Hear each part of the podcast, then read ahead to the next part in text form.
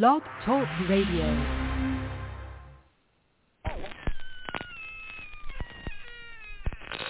Ladies and gentlemen, boys and ghouls, step right up. Behind this curtain lies a ghastly concoction of delight, horror, fantasy, and terror. Your every wish is our command. Your every whimsical desire brought to life. But I'm warning you, price. Welcome to the greatest show on earth!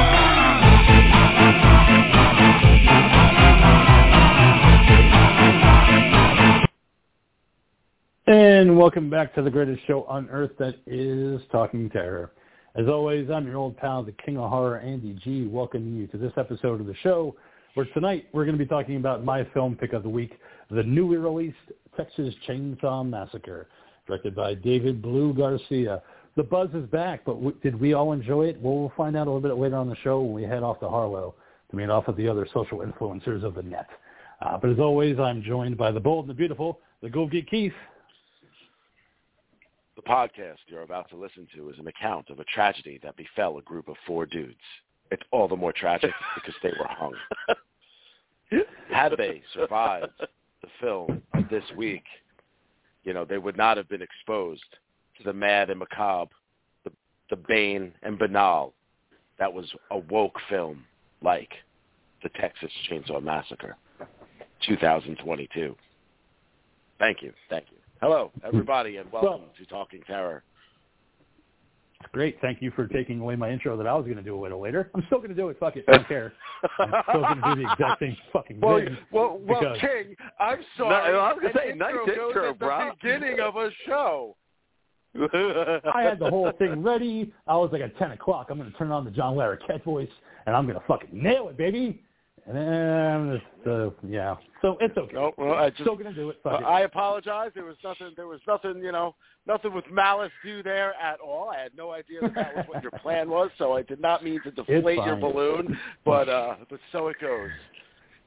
I liked it. You know what? I'm not to say I didn't like it, and I'm to do it anyway because we have to. I have to give the plot. So I figured I'll just do it the John Larroquette way. I'll still do it. It's all good. Uh, it's going to be one of those shows where we're going to have a lot of fun. I think so. Well, we're going to talk about it a little later on in the show, but of course we're also joined by the psychotic simian, the Prince of Mars Day, the Mad Monkey. Get funky with it, monkey. Get that solid. Yeah! Yeah, King, we are getting about as funky as the cold, washed-up corpse of Laura Palmer on the riverside, but you know what time it is, criminals. So put on those headphones and let the smooth, cool, sexy sounds of Talking Terror relax your body as we do that thing to you that you love us to do to you. You know what we mean, baby. So make sure you listen live. You can't listen live, that's cool. Yeah. we, we got you, baby. So listen on iTunes, Spotify, Blog Talk, or wherever you get your podcast. Just make sure to stalk us on Facebook and Instagram because we love our stalkers and we crave the attention. Why? Because we are social media sluts, baby. What's up, Fred family? Hello there, monkey. Oh, quite Hello. so. And yes, indeed, Laura Palmer does die tonight in the sleepy town of Twin Peaks, only to be discovered tomorrow morning by Dale Cooper himself, traveling in the Twin Peaks at 11:45 a.m. Good call, A long fucking river, all the way from fucking Texas to the west coast. She's dead, wrapped in plastic. God, I Wrapped up like a big old Twinkie. I'm sorry, Sheriff. I can't look no more. That's okay. Let's go wait in the car. No, gee. Uh, missed that show.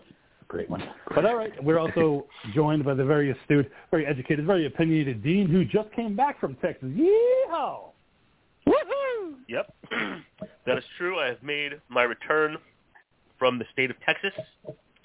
Uh, my visit to the Austin area, um, very exciting uh, experience, very timely and topical given this week's episode. Uh, got myself in the right frame of mind to my visit by watching the new film on the airplane, and uh, you know, gearing myself up for uh, you know my visit to a very special uh, location, which I'm sure we'll talk about uh, a little further on in the doing this evening. Sweet. Yeah, very excited to hear about it. You know, you you went to a very classic place in Texas chainsaw history. So looking forward to hearing about that and, and what the vibe was like. Is everything bigger in Texas, or is that just a Texan thing? Uh, it depends. It depends. Mm. Okay. There were some things. There So were some dick- things yeah, that were certainly uh, bigger, such as the slices of brisket uh, and the sausages for and the beef ribs uh, for certain, which I will, I will share. Daddy, uh, would the you like some image, uh, sausage? with you all in, in in the group uh, coming in coming in hot. Uh, so uh, you'll you'll see what I, you'll see what I mean. Uh, but anyway, that meat uh, looked damn good. It did. Holy shit. It's a hell of a spread. Damn. Yes. All right. All of that counts as meat. Served up to you hot. That Leatherface. This meat kind of tastes Yeah. funny. Oh, the Yeah, clown. a fine trip, a fine trip, a fine trip to Texas. Mm, Excellent. So glad that you made it there, you made it back safe, and you got some pictures to go along with it for our Instagram page. Uh, but does anybody have anything they want to talk about before we hand it over to the dean for horror news? Yes. Uh. Peacemaker, Peacemaker has wrapped up. We've all checked it out, right? Right? Right? I have. Yeah. Okay, and I and I know you have, Ghoul. And it's just you know now that it's all wrapped up and all that kind of shit, just wanted to sit there and say again just how pleasantly surprised I was by the presentation of the show. I was not expecting it to be as entertaining as it was, and just written as well as it was. Every episode fucking flew by. Awesome soundtrack, and I'm like, you know, me, I'm just a happy little monkey, and looking forward to season two, man. Yeah, it was really good. We found out that the Green Arrow was a brony, which suspected all along. Fuck Green Arrow. that fucking end scene. and that Aquaman fucks fish. It's a fact, not a rumor. Well, well, fuck you, Barry. Uh, yeah, listen, man. You know what? We we've been saying it the entire series. Uh, Peacemaker was fucking phenomenal. It really was, from start Yeah. to finish. Every episode, just packed, loaded, action, humor. You know, a little bit of drama. There was gore. If if you want it, it is in that fucking series. You know, James Gunn absolutely 100% knocked that shit right the fuck out of the park. Uh, yeah, I couldn't have asked for for a better you know series for a character such as this. And, and yes, indeed, Green Arrow does uh, is, is a brony. Um, you know, I know that there is some some rumor, you know, hoping and circulating that we might actually get a WrestleMania match between Stephen Amell and John Cena, and that some of that uh, little give and take right there may be setting that up. I'd be all for that. It'd be great 'cause I saw the the Twitter, you know, uh, sphere was going on about that. You know, Google told me about it. I checked it out. I was like, well, you know, hey man, defend yourself. Break out the costume, come out on the stage with it. The asshole drilled out. I, I mean, at this point, fucking the, Tro- the Trojan brony. Uh,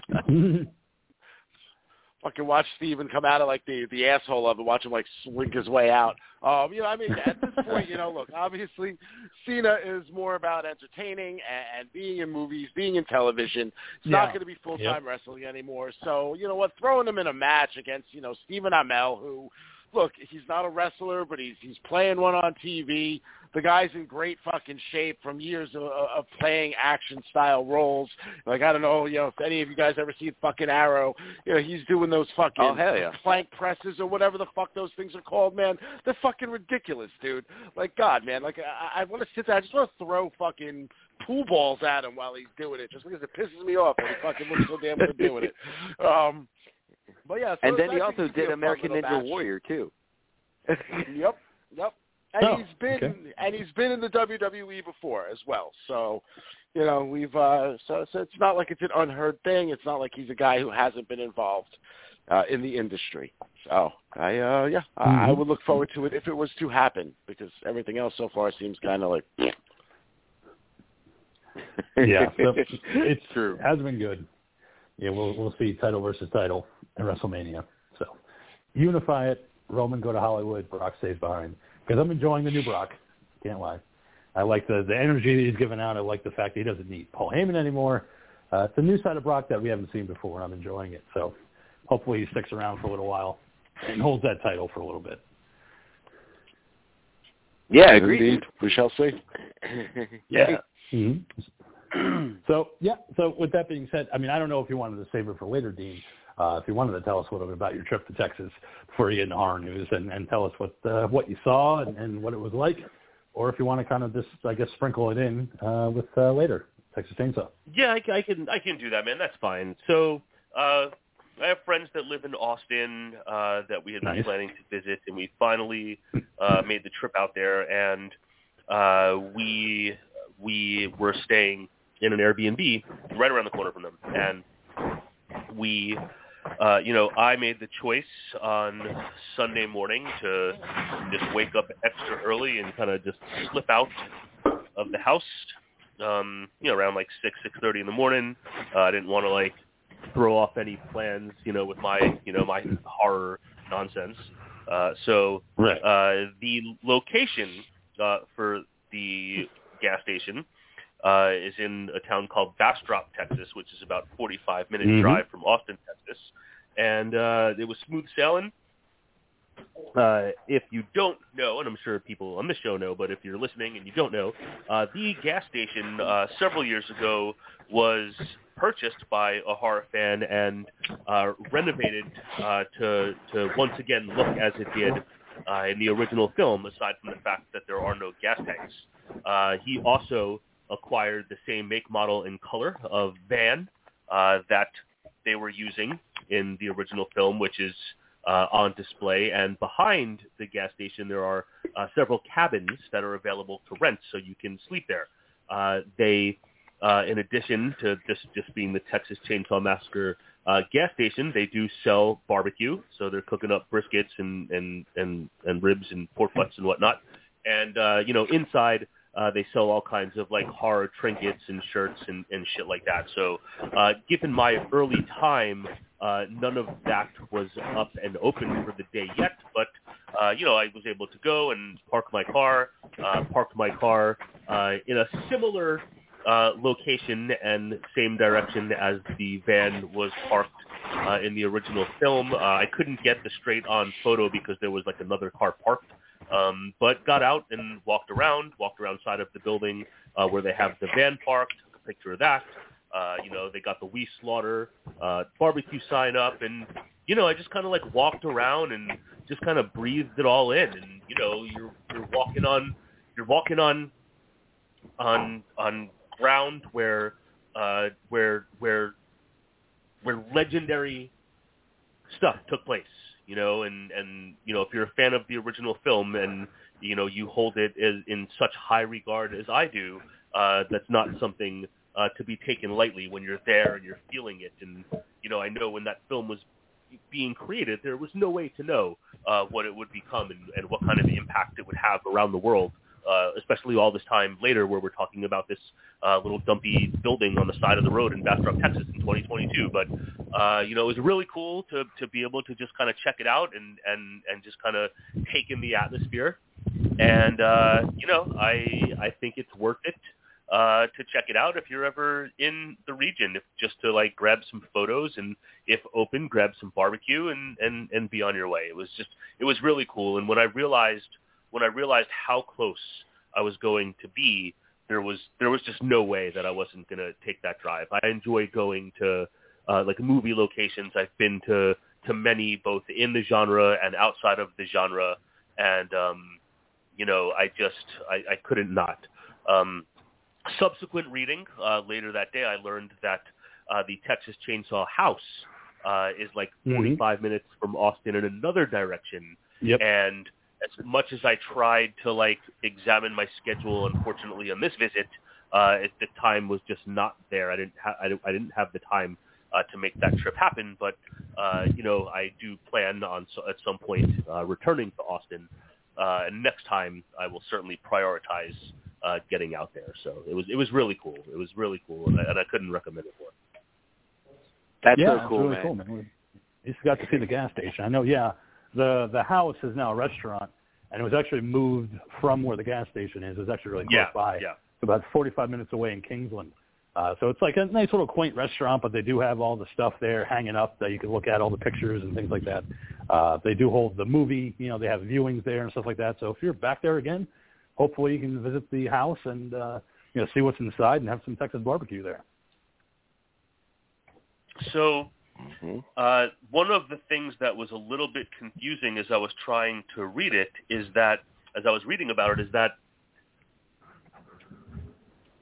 it's not clear uh, which there's like the Texas Chainsaw Massacre house is listed as being in two different locations, and and I'm not talking about pre the house being taken apart and moved and put back together, uh, but like Right. one reads as being on private property and you can take pictures from the road, but then there is the one that I saw uh, that was listed as having a restaurant, and it's just not. I like, and I, maybe I just I knew I wasn't gonna be able to go, so I didn't dig deep enough because they were both uh, drivable. But uh, it seems that one is from the original film and one is from one of the the the other films in in the series, and it, just, Yeah. it I was a little confused as to which one was actually the original uh, 1974 house.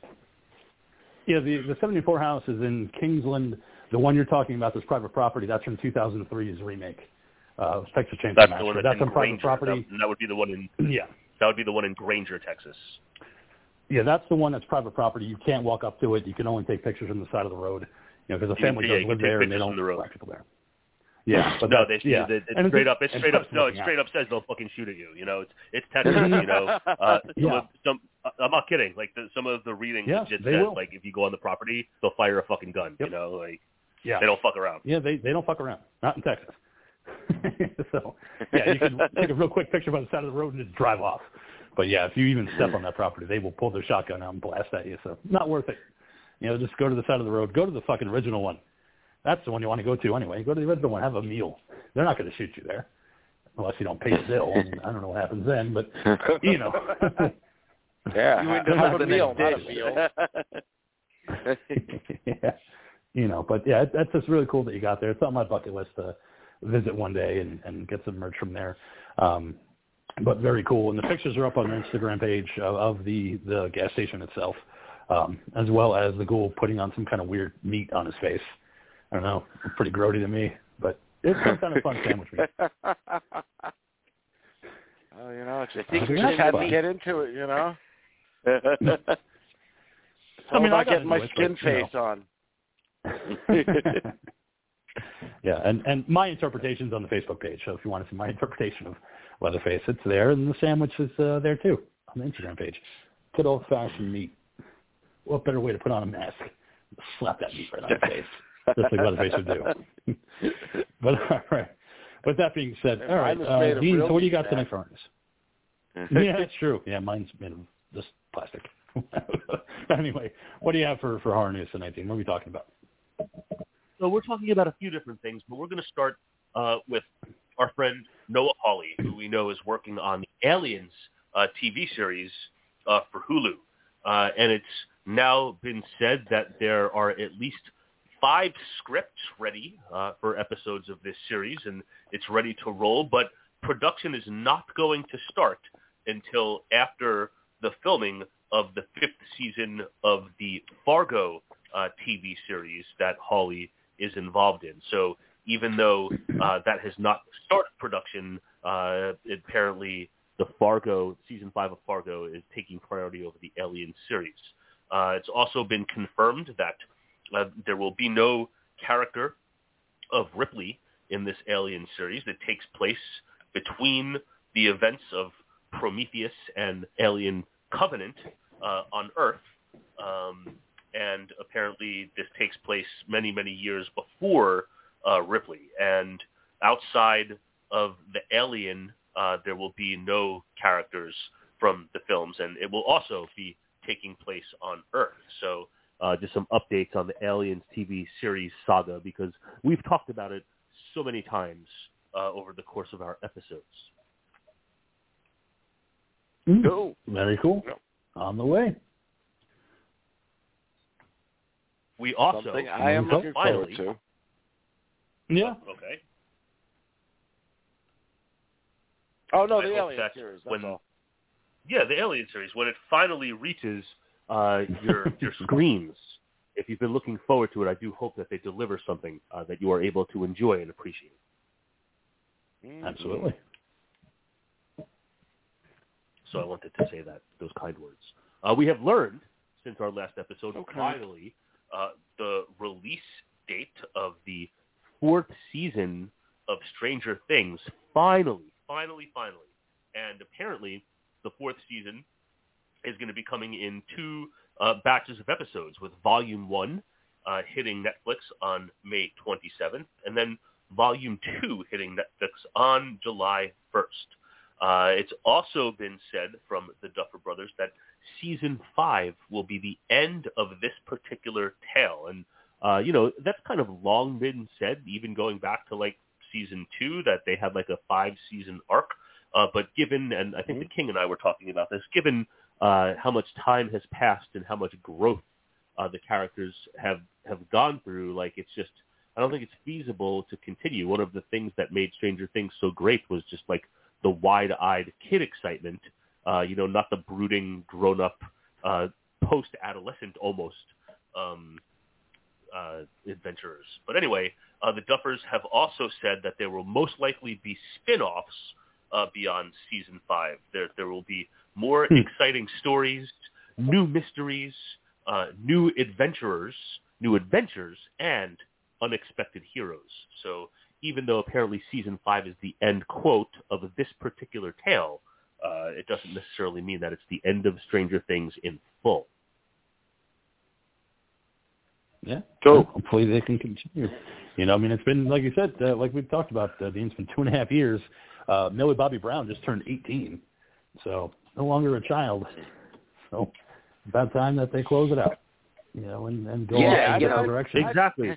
And if, if one of one of the things, if you if you think back, especially like the back half of season three and how they framed their shots, especially during the final episode, the the sheer amount of growth, uh, growth spurts that happened amongst the main characters from the beginning of that season Yeah. to the end of the season, they legitimately had to like do things with camera setups and camera angles to try and hide how tall some of them have gotten. So. Um, hmm I'll be curious to see what unfolds. Like it's been so much time, but I'm hoping that um, you know, kind of it's kind of like an out of sight, out of mind kind of thing. But as it draws closer, because really it'll be here before we know it. Um, I hope my Yeah. excitement.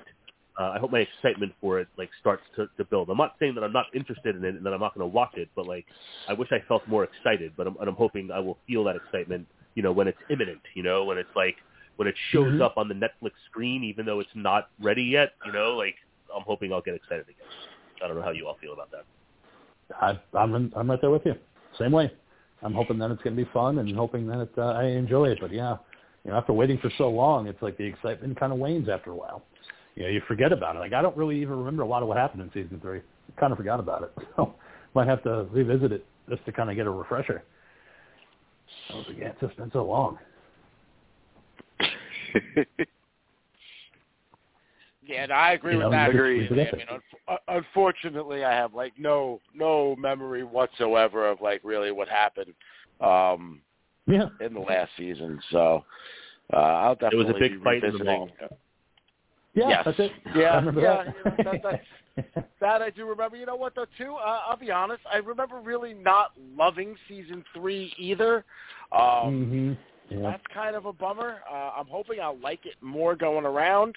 Uh, like like the dean said, they've they've said it from the start that they they kind of had plans for for five, you know, for a five season arc for these characters. Now, yes, we had COVID get involved, and obviously there were ridiculous long fucking delays that they they just for whatever reason couldn't get shit done, even when we didn't have COVID going on, um, which is kind of a bummer. Uh, but regardless, I guess we'll get that. And then my guess is, is this is going to end up becoming more of like a, an anthology style series where maybe we get like, you know, maybe a couple connected seasons and then it, it moves on to a different story. I think, I, I don't think we're going to see the Stranger Things name go away anytime soon. You know, I think that'll stick around for a while. Mhm. Yeah.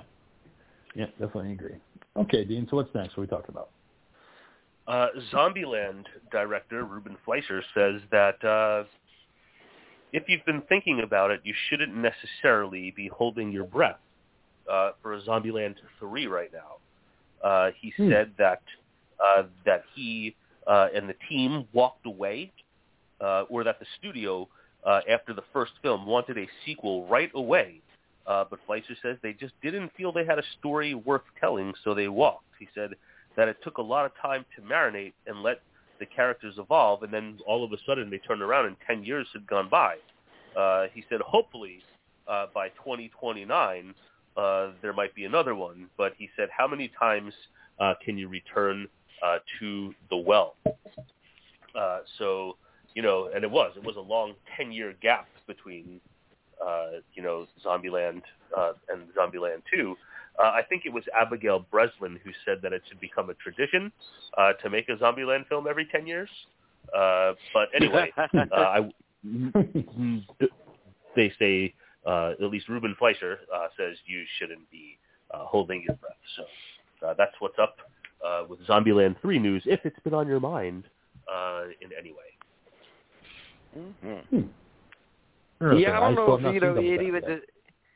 You well, okay. Then I was just gonna say super quick. Then is without spoilers. There, um, it's just yeah. It's like you know, com- when you compare one and two and stuff like that. Yeah, two is extremely lacking story wise compared to the first one. It's like I don't even know if it validates a third to to make this thing a trilogy. But wow, King, you've not seen Double Tap, man. No, never got around to it. I saw the first one and I liked it, and then the second one came out, and I just kind of was like, oh, all right, it's out, and I just never went to go see it. That's, you know, I just I I didn't really care for it too much to see the second one. I, I liked the first one just fine, but I just didn't really have an interest to see the sequel. I was kind of over it at that point. Been ten years. Like I said, I forgot about it. I was like, oh yeah, that's that, that that's the one with uh, Woody Harrelson. Nice, and Bill Murray was in it, and that was about it. You know, I, I didn't think of going to see it, but one of these days maybe I'll make it my pick for the show, so I have a chance to watch it. Who knows? Stay tuned. All right. Indeed. what, else, what else you got, Dean? Uh, so there's a uh, very popular website that covers all kinds of material uh, regionally, and that I don't know if you guys are familiar with Thrillist, but um, you know I get daily uh, email digests from the website Thrillist, and my stuff is uh, you know based on Bay Area goings on. So it's like you know the top new restaurants in the Bay Area uh, that you need to visit, or you know the best road trips if you need to get away from San Francisco for a few days. So uh, you know, topical and timely, uh, topical, topical and timely. Uh, they have uh, released their list of uh, Texas Chainsaw films uh, from worst to first. So I just want to run these down real quick and, and see what you all think of this list. So uh, Okay. and again, this is from this is from worst to first, and uh, here we go. So uh, worst, we have Texas Chainsaw Massacre: The Next Generation from 1995. Uh, then we have 3D from 2013. Uh, we have Leatherface from 2017. Uh, the Texas Chainsaw Massacre from 2022. Texas Chainsaw Massacre: The Beginning from 2006. Uh, Leatherface, Texas Chainsaw Massacre 3 from 1990. Uh, the Texas Chainsaw Massacre from 2003. Texas Chainsaw Massacre 2 from 1986, and of course Texas Chainsaw Massacre from 1974. It's a pretty decent list. I mean, I would put Leatherface in 2017 at the top as the worst, but that's just my own opinion. Even though the next generation is pretty bad. If, if, we- if we want to be if we want to be honest in thinking about that one, uh, if I remember going back to uh, pre-release of that film in 2017, King, I'm pretty sure you were pretty excited and had some high hopes. Oh, I did. That's the last time. That's the last time I ever went into a Texas Chainsaw Massacre movie going, hell yeah, woo, yeah, Leatherface is back, baby. I was like, I can't wait. That trailer was fucking tits. And then I watched the movie and I was like, this is it.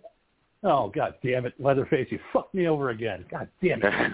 you know, so yeah, right to the top of the list as being the worst. I just I can't stand that movie. Uh, I mean, I know that uh, Ghoul, you watched it recently. I just I, I have not been back to it in quite some time. Still, I still remember the pain of that movie. I felt that with uh, you know, with watch with watching this this week's pick. That uh that I, I had to do my due diligence and finally go and, and watch that movie. Uh even though because uh of you, which, you know, normally I try to avoid all spoilers of everything, but I uh I, I'm Mhm. pretty sure I told you that it was it was fine to to, Yeah. to give me the spoiler on that one. Um Mhm. and so so knowing full well what I was going into and what I was getting, uh yeah, I uh yeah, I, I have an opinion on it. Mhm. What's your opinion of Leatherface 2017? Oh, I'll, I'll, I'll wait. I'll, I'll just I'll bring it up at Oh. some other point during the show tonight. Oh, okay. Oh, I didn't. I didn't realize you had a Oh. placeholder for it, but no, I. He's gonna he's gonna Um, make you marinate. It's fine, and I, I like that. But I will say that the information that you gave me as you were watching it, as to what they originally intended, I was like, where the fuck was that movie? Like, if they had given me that movie, I would have been like, dude, this is fucking great. Like, I, I am on board with everything you're doing. Keep it going. I love it. But no, you know how it is with script changes. Like, now let's cut this out. We don't need this. We'll just leave this open through interpretation. So it, it you know, the way it goes, and, and uh-huh. literally every Leatherface script that's been out there ever since the first one, it's always been butchered to hell. Where they're like, nah, we don't like this. We'll just throw this in there and we'll take this out, and it doesn't make any sense. Like Next Generation, why do we have a fucking Great Adventure type style ride? Why is there this guy named Hoffman there? Why does he have chains all over his chest? Why is Vilmer like this? Why is Leatherface going full on fucking Cher with his dress? Like, yeah, it's the fuck movies all over the place. But no, Leatherface 2017 is still the worst for me because McConaughey saved that movie, come hell or high water, as his character Vilmer. I mean, it, he had a lot of work to do. Must have been exhausting trying to carry that movie the way he did. And he wasn't even supposed to be the lead in that movie. He was supposed to be a guy that shows up on a motorcycle and saves uh, Renee Zellweger at the end. That was supposed to be his oh, character. Oh, really? He showed up and he's like, "Hey, man, hey, you know what? I'd like to be the bad guy." And they're like, "Really?" He's like, "Yeah, I think it'd be pretty cool." And they're like, "Sure." And he's like, "All right, all right, all right, all right, all right, all got it." right. And then he showed up on set and he's like, hey, man, how crazy can I get? And they're like, how crazy can you get? He goes, I'll show you. And then he just started licking Renee Zellweger and wiggling his leg around going, hey!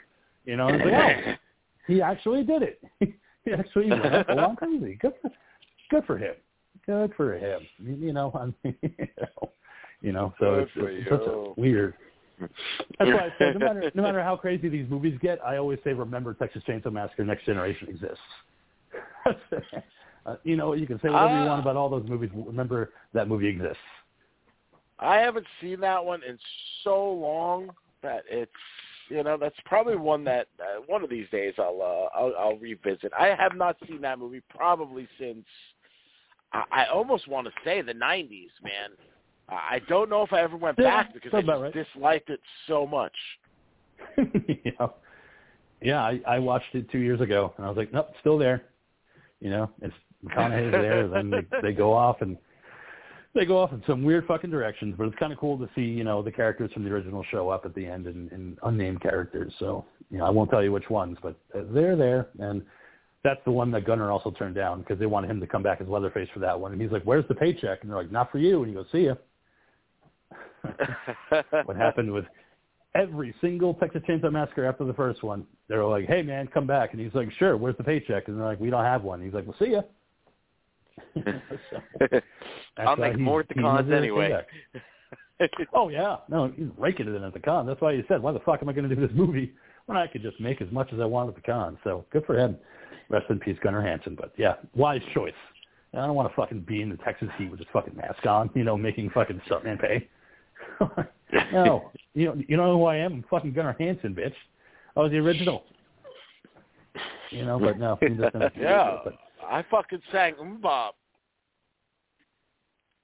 Did he? Oh, wrong Hanson. Oh, Oh. No, He You're thinking about he, those- he signed Gunnar yeah. Hansen. that Yep. Uh, he- that was that that was Gut, Gutter Hansen. Oh, okay.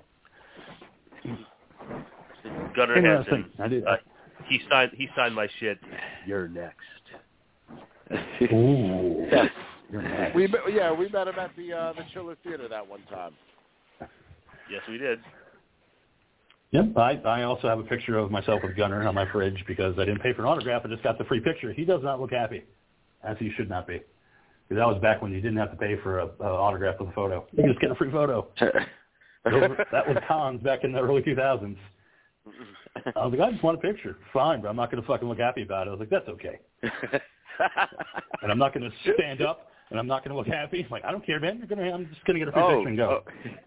Oh yeah, that that picture is like on the King's fridge, man, and like he's just sitting at the table looking pissed off, and King's just leaning down, looking happy as a motherfucker. He don't give a shit, he's giving the thumbs up. I think Hansen might even be looking the other way or some shit. yeah, he just he just does not look like he's in a good mood. And I was just like, thank you. Walk friends. I was like, yeah. yep. Then those rules change because they're like, no, man, no more free pictures. If you want one, you're going to have to pay. And I was like, wow, all right the days are over getting the free photo. Now you got to pay fifty if you want to get that guy that was in Friday Thirteenth Part Three. And I'm not talking about one of the famous guys. I'm talking about one of the guys that was like standing on the side of the road Yeah. waving at like a car passing Well, by. like he's fifty dollars. That's that's why the ghoul is like you know this you know fucking con ninja you know where it's like he just walks around in the cons and happens to catch him in the hallway and say hey such and such how you doing and then his ghoul gal takes a quick pic and then they Get run. the photo. Get the photo. Yeah, Go to the car, get to the car. Normally, cause it, again, normally when we were vending, though, you know what I mean. We didn't really have to worry about it from that perspective because you Right, kind of right. just, uh, Different. Yeah. you know, you're you're you're there multiple days, and they see you regularly, and, and most of the time they don't they don't really have much of a problem with that. Yeah, it's a different different scenario if you're vending. You know, it's uh, you know you're one of them. You're there the whole weekend. You know, hanging out, talking to each other. So it's a different vibe. You know, than uh, a guy like me who's a fan. You know, going, ah, I don't know. I really got the funds to pay for this one. Yeah, yeah, fuck it, why not? I'll put it up on the wall.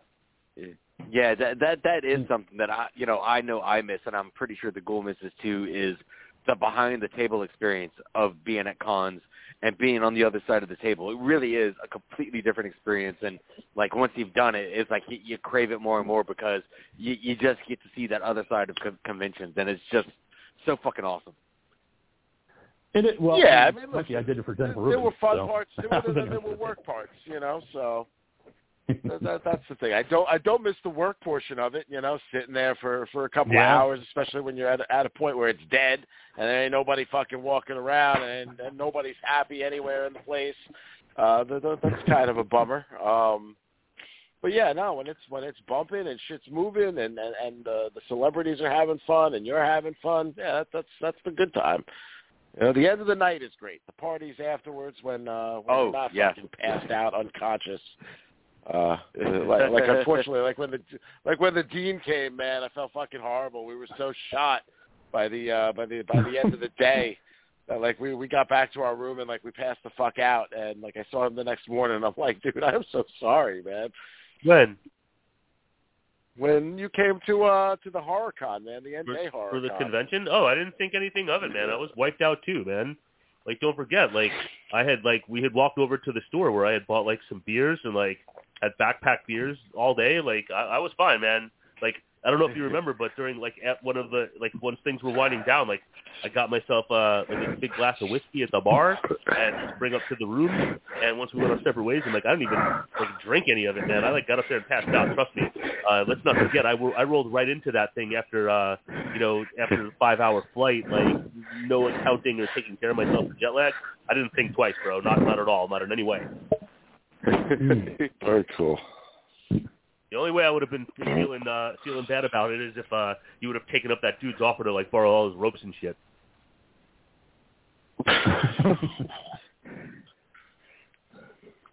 There you go. It all works out in the end. All right. So what's next, Dean? What are we talking about?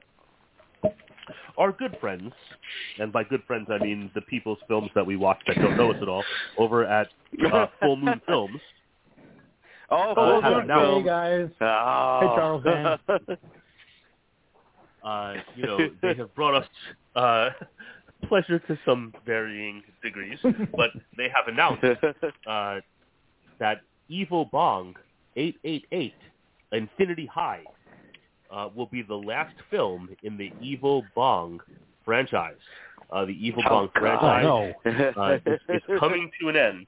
And, uh, you know, while it hasn't been stated for real, uh, you should probably expect to see Evil Bong 888 uh, Infinity High uh, roughly uh, around April 20th, of course, 420.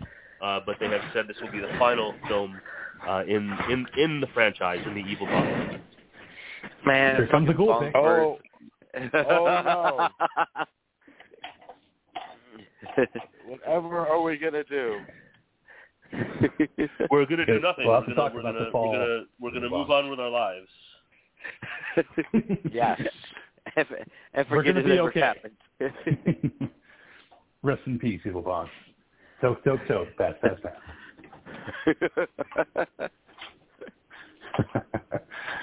All right. So what else is going on, Dean? Uh, I will tell you um, that, uh, and I'm only sharing this news. I don't often bring up, uh, you know, particular uh, just releases of like new editions of things because like that can take up like an entire fucking hour every week. But uh, since I know that the King is interested in, in these sort of things, I thought that I would share that uh, the Friday the 13th uh, Part Three 40th anniversary Steelbook edition will be out May 10th. Uh, Paramount damn, previously birthday. announced that uh, Paramount also oh your your Oh. birthday your birthday twins with my mom. Uh, so and and my Hey. wedding anniversary. Hey. oh, look at that. Uh, Paramount had previously announced that all of their Friday the 13th films would be getting uh, 40th anniversary Steelbook editions, and uh, Friday the 13th Part 3 will be coming May 10th. So if that's your kind of thing, an acquisition of these kinds of things is your thing, uh, then May 10th is the day for you. Any news I mean, I about already have whether two or not they're copies. actually any news about whether or not they're actually going to release this one actually in 3D? I'm sure Uh, they'll I have don't have that information for, for you. Sorry. I mean, don't worry about it, Monkey. I already have two sets. Like we're cool. If you want to watch it in 3D, we can. I already have two sets of glasses because I have two copies of the movie. I'm just gonna get the steel book because I like steel books. They'll have a set of glasses I in there, know. We can watch it. The Ghoul and I did. We had a great time. That was a wild time watching Yes. it in 3D in the mid 2000s. This is true. It was wild Dean, and crazy. It was. Yes, there it is. So, uh, you know, as we as we get closer to our episode, I just wanted to say that uh, while filming for Halloween Ends uh, started back on uh, January uh, mm, January 10th or January 20th, uh, it is still filming, but uh, Jamie Lee Curtis has taken to the socials to announce that her work uh, on Halloween Ends is done, uh, that she has wrapped up the parts that uh, she was being involved in, and she says that it's a, she says, and I quote, a, it's a bittersweet end for me uh, on Halloween movies, and that obviously this is, she did use the word probably, but said probably this is the last time uh, that she will ever play the character of Laurie Strode. Uh, so while Halloween Ends continues to film, uh, Jamie Lee Curtis's work is done, and uh, you know, I did just want to like take a moment to say, and I'm not here to debate the quality of Halloween 2018 or Halloween or Halloween End or Right. Halloween Kills, but uh, with uh, Halloween uh, being one of my most beloved films of any genre, and one that I saw. Uh, you know, it was not my introduction to horror, but it was one of the early films that cemented my love of the genre. Uh, that here we are in 2022 talking about Jamie Lee Curtis playing this character uh, that uh, she's been playing for so very long, and then this being the the final time, I just want to take a moment to, to just to pay tribute for all of the the you know the varying degrees of joy she's brought us within this series uh, in all of these years. So, uh, so cheers to Jamie Lee Curtis. Yeah, yeah. She she posted on her, I think her Twitter or Instagram, yep, a video of her walking off the set, and she reached a sign that said Haddonfield City Limits leaving now, and I was like, oh, nice, a little bittersweet oh, that's cool. Jamie Lee Curtis, you know, to step off the the stage and uh, see if this is the last time that uh, she does it. But I don't know. We'll see. You know, could be two years from now. She's like, ah, I got one more in me, guys. I'm back in. Yeah. All right, she's back. All right, so you know it's fine. I mean, you know, if this is true at the end, then hopefully it's a good one. Beep, beep. Is that the money truck I hear?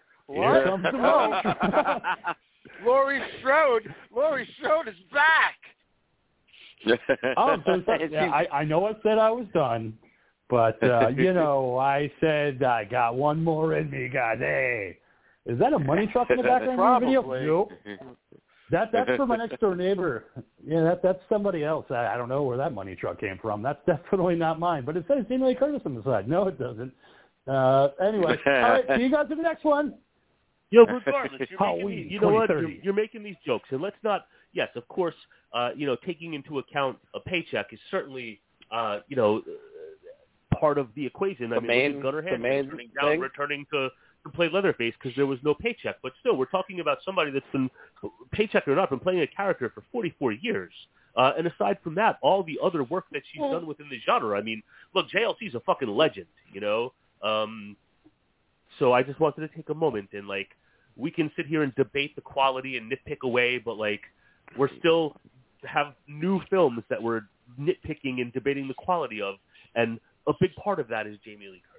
So uh, we can make all of those jokes, but like I'd rather be making these jokes and having this discussion than there being no Halloween. So um, Okay, so I am so hold on, hold on, hold on, I'm hold going on here, Mr. Sensitive fucking Sally. Okay, I know we watched the new Texas Chainsaw Massacre, so your vagina might be a little bit raw right now. But uh, so let's just sit there and say she's played this character for forty something fucking years. No, the character's been is- in existence for forty something years.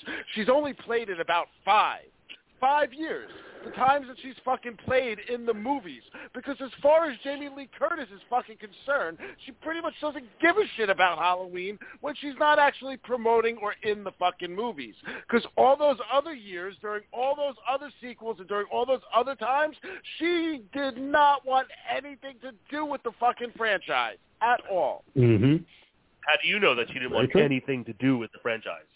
Because there were She numerous so. fucking reports and articles. She said it all the time.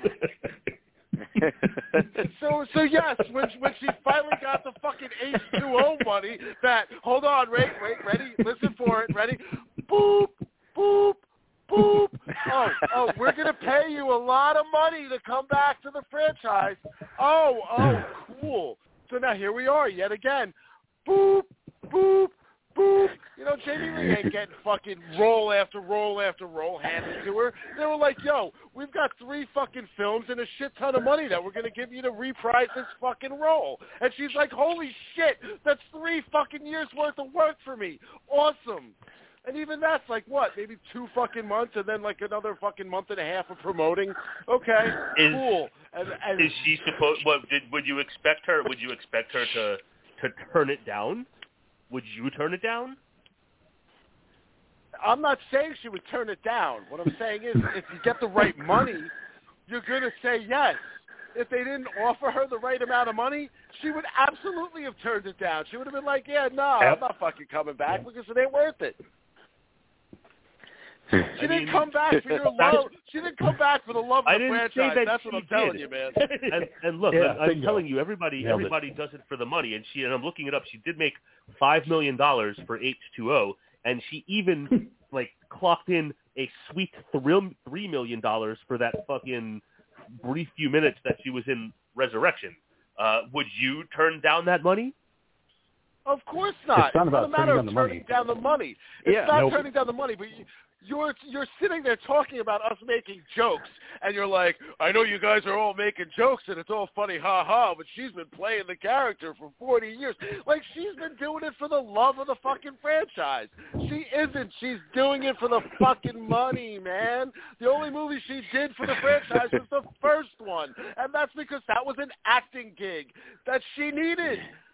And you know what? It blew Yep. up her fucking career. God bless her. And th- and you know what, Jamie Lee Curtis, thank you, thank you for coming back and playing Laurie Strode in all of these new movies. Yeah, that's what I'm saying. Okay, See, there you're- go. You're, you're saying amazing. thank you. That's You're that's, awesome. that's what I'm you're, saying. You're wonderful. That's what I'm saying. You're wonderful. It would have been better if You don't have to- free. Okay. And I'm not being I'm not being sensitive. I'm just saying that you know not every single conversation regarding Jamie Lee Curtis's, Curtis's involvement in the franchise needs to become a fucking comedy routine. Regardless of her motives for being in the films, she still fucking came back and was in them, and we can still like celebrate that fact as lovers of the fucking series. Can we not? I mean, I'm sitting right here in my room looking at one, two, at least five books uh, related to the series, as well as a DVD box set that I still own related to the series. Can we not celebrate the fact that, like, whether she was 100% motivated by money or liked the story or not, can we not take a minute to pay tribute to the fact that she was still a linchpin in this series that we all love so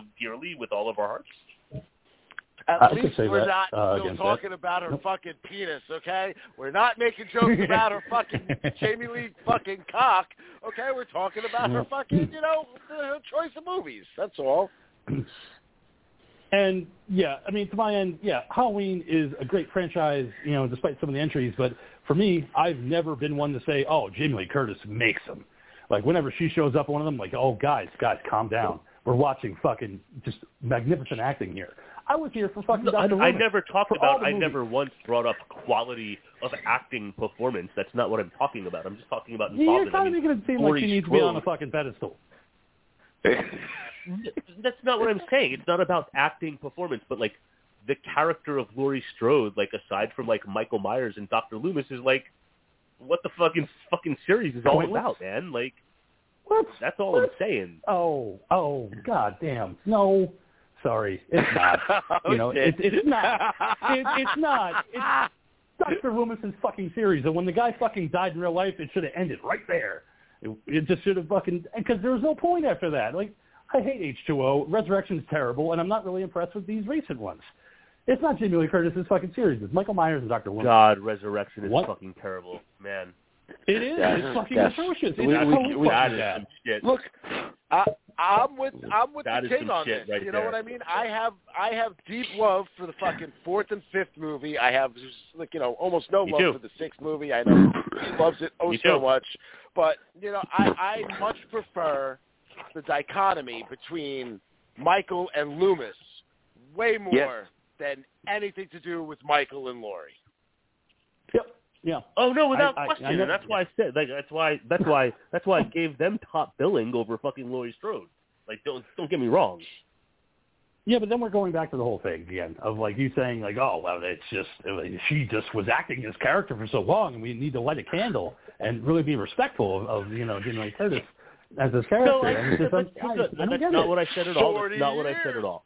Uh, you can you can 40 roll the Like a tape. You can roll the tape. in the wind. And I said, being that she has wrapped uh, her her work on this film, I said I feel it's important just to take a brief second to fucking pay tribute to her role, to her to her standing inside the franchise. I never said anything about fucking lighting candles and fucking bowing down. Uh, Just you know, tribute to get a paycheck. yeah, I know. Thank you for cashing those checks and appearing in these movies, Jamie Curtis. We, we love you for being a, a scream queen. I, I just, I like I said, I'm, I just don't get it. I don't get the the reverence that people pay for Jamie Lee Curtis. Uh, watching that first one's just, you know, nope, sorry. Like Laurie just got lucky that day that she managed to survive, and she made a lot of fucking mistakes. but it's always been Dr. Loomis and Michael. It's always been Van Helsing versus Frank, you know, versus Dracula. That's the way I've always seen those. And yeah, six one, you know, I happen to love it. I know what people hate it, and it deserves the hate it gets because it is kind of dumb. But it's also Pleasence's last film. He fucking died, and that's it. They should have been like, you know what? There's just no more movie here. We have nothing left to say. Like, why do we have to bring Jamie Lee Curtis back? Because she wants to? Because she needs a check? Okay, you know, I don't know. That's just eh, she never really did anything for me. Like in Halloween Kills, she's barely in the fucking movie. She just lays in a bed and goes, "He's evil. You got to kill him, everybody." Like, you know what I'm saying? No, her, her and Will Patton were, are, spent the movie arguing about who is going to be the one to get to to get to do it. It's the Spider-Man meme. Everybody's pointing at each other. He's after me. No, he's after me. No, he's really after me. Like you know, it's just like the whole movie. is- No, he really. You know, come on. But we do know this: Can we just agree he was? evil, hmm evil dies tonight. Evil Fuck dies. that shit, man. Tonight. And. That's fucking painful. Painful. It, it's just oh, terrible. That's terrible. I own it because I'm a completionist, but it's a terrible movie. Painful. I'm hoping, But- and I haven't yet. Uh, I haven't yet read. I haven't yet read it, uh, but I do have the Halloween Kills novelization, um, and I'm hoping uh, that it like I don't know sets some things from that film straight because you know, like, and we're not here to talk about this movie. We're not here to talk about this. But look, look, the the Halloween uh, 2018 novelization like fleshed out some things and uh, you know, colored in some holes in the story for certain. So I'm hoping for the same experience when I read the Kills novelization. But we're not here to talk about that tonight. Uh, this is not the series that we're here to talk about tonight. Uh, so there are just a couple of things that I want to bring up before we get uh, to the series that we are here tonight. And one of those things is, and we talked about it earlier, is if anybody had a chance to check out the Studio 666 uh, Foo Fighters horror movie Red Band trailer uh, that was dropped. I did. Yeah. Oh yeah. Yes. So I just want almost to say, looks, so almost the, the movie like a full itself, moon production. the movie itself is only two days away. It comes out on the 25th. Uh, I will say that I not in any way am I a fan of the Foo Fighters music. I think it is some of the most overrated mainstream rock and roll that is out there. Now, with that Totally being agree. said, I I have always felt uh, that David Grohl and Taylor Hawkins are delightful interview subjects. Uh, when I listen to them get interviewed, I always enjoy their interviews and hearing them talk about their process and their stuff, and they seem like legitimate. Uh, g- given how humongous they are, uh, I always find them to be like legitimately humble, down-to-earth humans. Uh, but with that being said, I don't like their music at all. Uh, so I watched the trailer, and yes, it is trending, in my opinion, toward, not fully in that full moon direction. Uh, but I was not expecting to see some of the the blood and gore type stuff that I saw uh, in the trailer. So I might check it out just as like a curiosity piece. But I'm just curious to to see what you guys thought about the trailer for Studio 666. What did you think about it, Ghoul? Oh, you know what, man? I had uh I just had heard about this like earlier today. Like I, I think I might have seen something on the news this morning. Uh didn't see the trailer, Hmm. but like, you know, they they they made a quick mention uh of this this this film. And I don't know, like I thought nothing of it. But then, you know, with the dean saying, "Hey, check out the trailer for it," you know, I uh I I took a look. And you know what, man? That fucking movie looks like it's going to be a lot of fun. It looks like they went into this with all the right intentions of making like a balls to the wall, silly as hell. Like, yeah, it's going to have gore in it, but it's going to have that like Dead Alive style, like silliness and a little bit of fucking rock and roll, a lot of attitude, and and yeah, it looks like it's going to be a lot more fun than this movie deserves to be. Mm. What do you think, Monkey? Yeah, uh, like, like excuse me, like the dean was saying. Also, when he gives interviews and stuff like that, you know, you can't help but like Dave Grohl off stage and you know, not making music. Like, just he's just always so humble and he's just so goddamn nice. It's like he's so fucking nice. It's just you know, and like you know, like the videos that my son has sent me, and you know, um, my son's friends has sent me, you know, you know, just the weird shit Dave Grohl would do of just bringing up random people, you know, up on stage and having a great time with them, and so that even to the point where he had that uh little girl come up on stage and was actually playing the drums to Everlong and shit like that, you know, was just fucking fantastic. But you know, th- this movie too is like, you know, oh yeah, definitely looks full moon, you know, borderline, but definitely looks like you know this thing is gonna just be like the ghoul was saying, just balls to the wall gore and just you know, um, no apologies at all about the quality of the film. Yes. Mm. King. Yeah, I agree. Yeah, I mean, I like it real quick. I just I, I enjoyed it. You know, it looks like it's going to be a gory good time. I actually do like the Foo Fighters. I don't love them. You know, I would never go see them in concert, but there's a couple other songs that I actually really do like. I prefer Dave Grohl when he was with Nirvana. Uh, but yeah, it just looks like it's going to be a fun, just horror comedy. Uh, that sequence with the chainsaw, I was like, yep, I'm in. I was like, as soon as I saw that chainsaw pop up in the bed, I was like, yeah. I was like, they're not holding back. I know that John Carpenter is going to have a cameo in the movie, so I'm kind of looking forward to seeing his cameo. You know what he has Oh, to do in, in uh, Studio 666. Uh, but otherwise, yeah, just a, a movie where it knows what it is, and that's when I like these movies the, bo- the most. Is when they know what they are. Like we're not trying to be serious. We're not trying to like make a really scary, just deliberately horror movie. No, we're just having a good time. It's gonna be gore. It's gonna be laughs, and we're gonna enjoy ourselves. So yeah, I'm looking forward to it. I think it releases later this uh, next month. So we'll see. Uh, two two days. It releases in two days. Oh, okay, two days. February 25th. All right, so there we go. All right, all right. So, uh, Dean, with that being said, do you have anything else you want to talk about?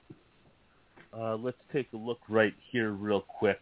Uh, I have uh, I have one thing real fast, um, and then the final thing will lead into what we're talking about tonight. But uh, John Carpenter uh, recently uh, gave an interview to the Hollywood Reporter. They spoke about a variety of topics, but one of the things that stood out from that interview is that John Carpenter has said that of all of his films that he has done, that what he really considers would be uh, doing a sequel or a continuation to his version of The Thing. Uh, he says, you know, there's a lot of things out there that he doesn't know. Uh, and with that being said, he doesn't know if this is something that will ever, uh, you know, happen. But if he were to look at his body of work, the one project of his that he feels he would like to explore more would be the thing. Yeah, it could be fun. Cool. See what happens.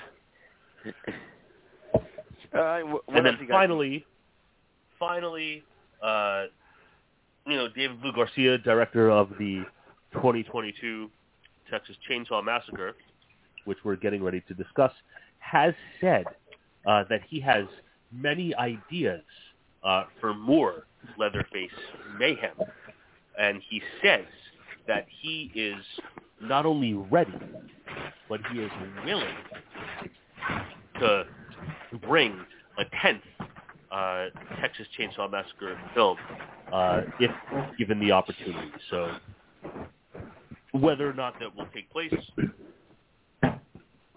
uh, remains to be seen. Uh, but I'm sure the King of Horror uh, has a lot of thoughts in that regard as he gets ready to deliver unto our loyal listening audience uh, his screed about the Texas Chainsaw Massacre. Uh, yeah, I do. And uh, so let's get into it. Okay, so I know that the the Ghoul did his scroll earlier. I'm going to try to do mine and then just kind of keep it fun. So the film which we are about to discuss is an account of the tragedy that befell a group of four insufferably annoying and one-dimensional youths, in particular Melody and school shooting survivor sister Lila. It is made all the more tragic that they are social media influencers and have invited even more annoying influencers to the town of Harlow, Texas. Had they not upset Mama and awakened the madness that is Leatherface, then maybe they would have gone on to live lives filled with likes, shares, and social media dominance. For Dante, Ruth, Melody, and Lila, a chance at fame and fortune has turned into a horrific nightmare. These events were to lead to the discovery of possibly one of the worst entries in American horror movie history, Texas Chainsaw Massacre. Well done. Well done. I like it. nice job. thank you, thank you. Hey, hey, hey. All right, I'll, I'll take that. I'll take that. Uh, so again, this is a movie that none of us had seen until it came out on Friday. It's not one of those movies where I'm like, oh man, I really hope the guys like it, and it's just a grand slam, and we can talk about it, and have fun. Like I went into this movie with low expectations. I was like, you know what? I hope it just leads to a good conversation. This movie just was not good. It just, like, I wanted to like it. Uh, if you're a gore hound, and we're going to get into it, you're going to fucking love what it delivers because it definitely has a lot of that blood, a lot of that gore. Leatherface is pissed off in this movie, and he's using that saw to the best of its ability, uh, despite it being left into a wall for 50 years. Um, you know, I, I thought that I couldn't really get into it too much because this movie plays on 74 a lot. And I'm not just talking about the year of the movie, but the number 74. The movie is 74 minutes. The population of Harlow is 1,974. Uh, just it plays a lot into that number. Leatherface is 74 years old in this movie, and boy, does he act like Jason Voorhees if he ever could. Um, you know, towards the end of the movie. So I liked it from a gore standpoint. I didn't like it from a story standpoint because it gets kind of confusing as, as far as where Leatherface has really been, you know, the entire time. Uh, just having no mention of the cook or the hitchhiker or grandpa and uh, the the the post credit sequence I felt like was unearned. Like I felt like they could get it done without it, but obviously, like the Dina just said, they're planning hopefully to make another one, so that's why they have to leave that little uh, Marvel stinger at the end. Like you know, stay tuned. We could have more Leatherface. I'd be okay if they didn't make another one. Um, I don't know. Like I, I just I miss my original Leatherface from '74. You know that guy that just wanted to protect his house. And in this one, they just tried to make him more of a slasher than ever before. Like, you know, he's he's dropping bodies in this one. Uh, but we're going to get into it as far as the story and everything like that. But first, Ghoul, what did you think about Texas Chainsaw Massacre?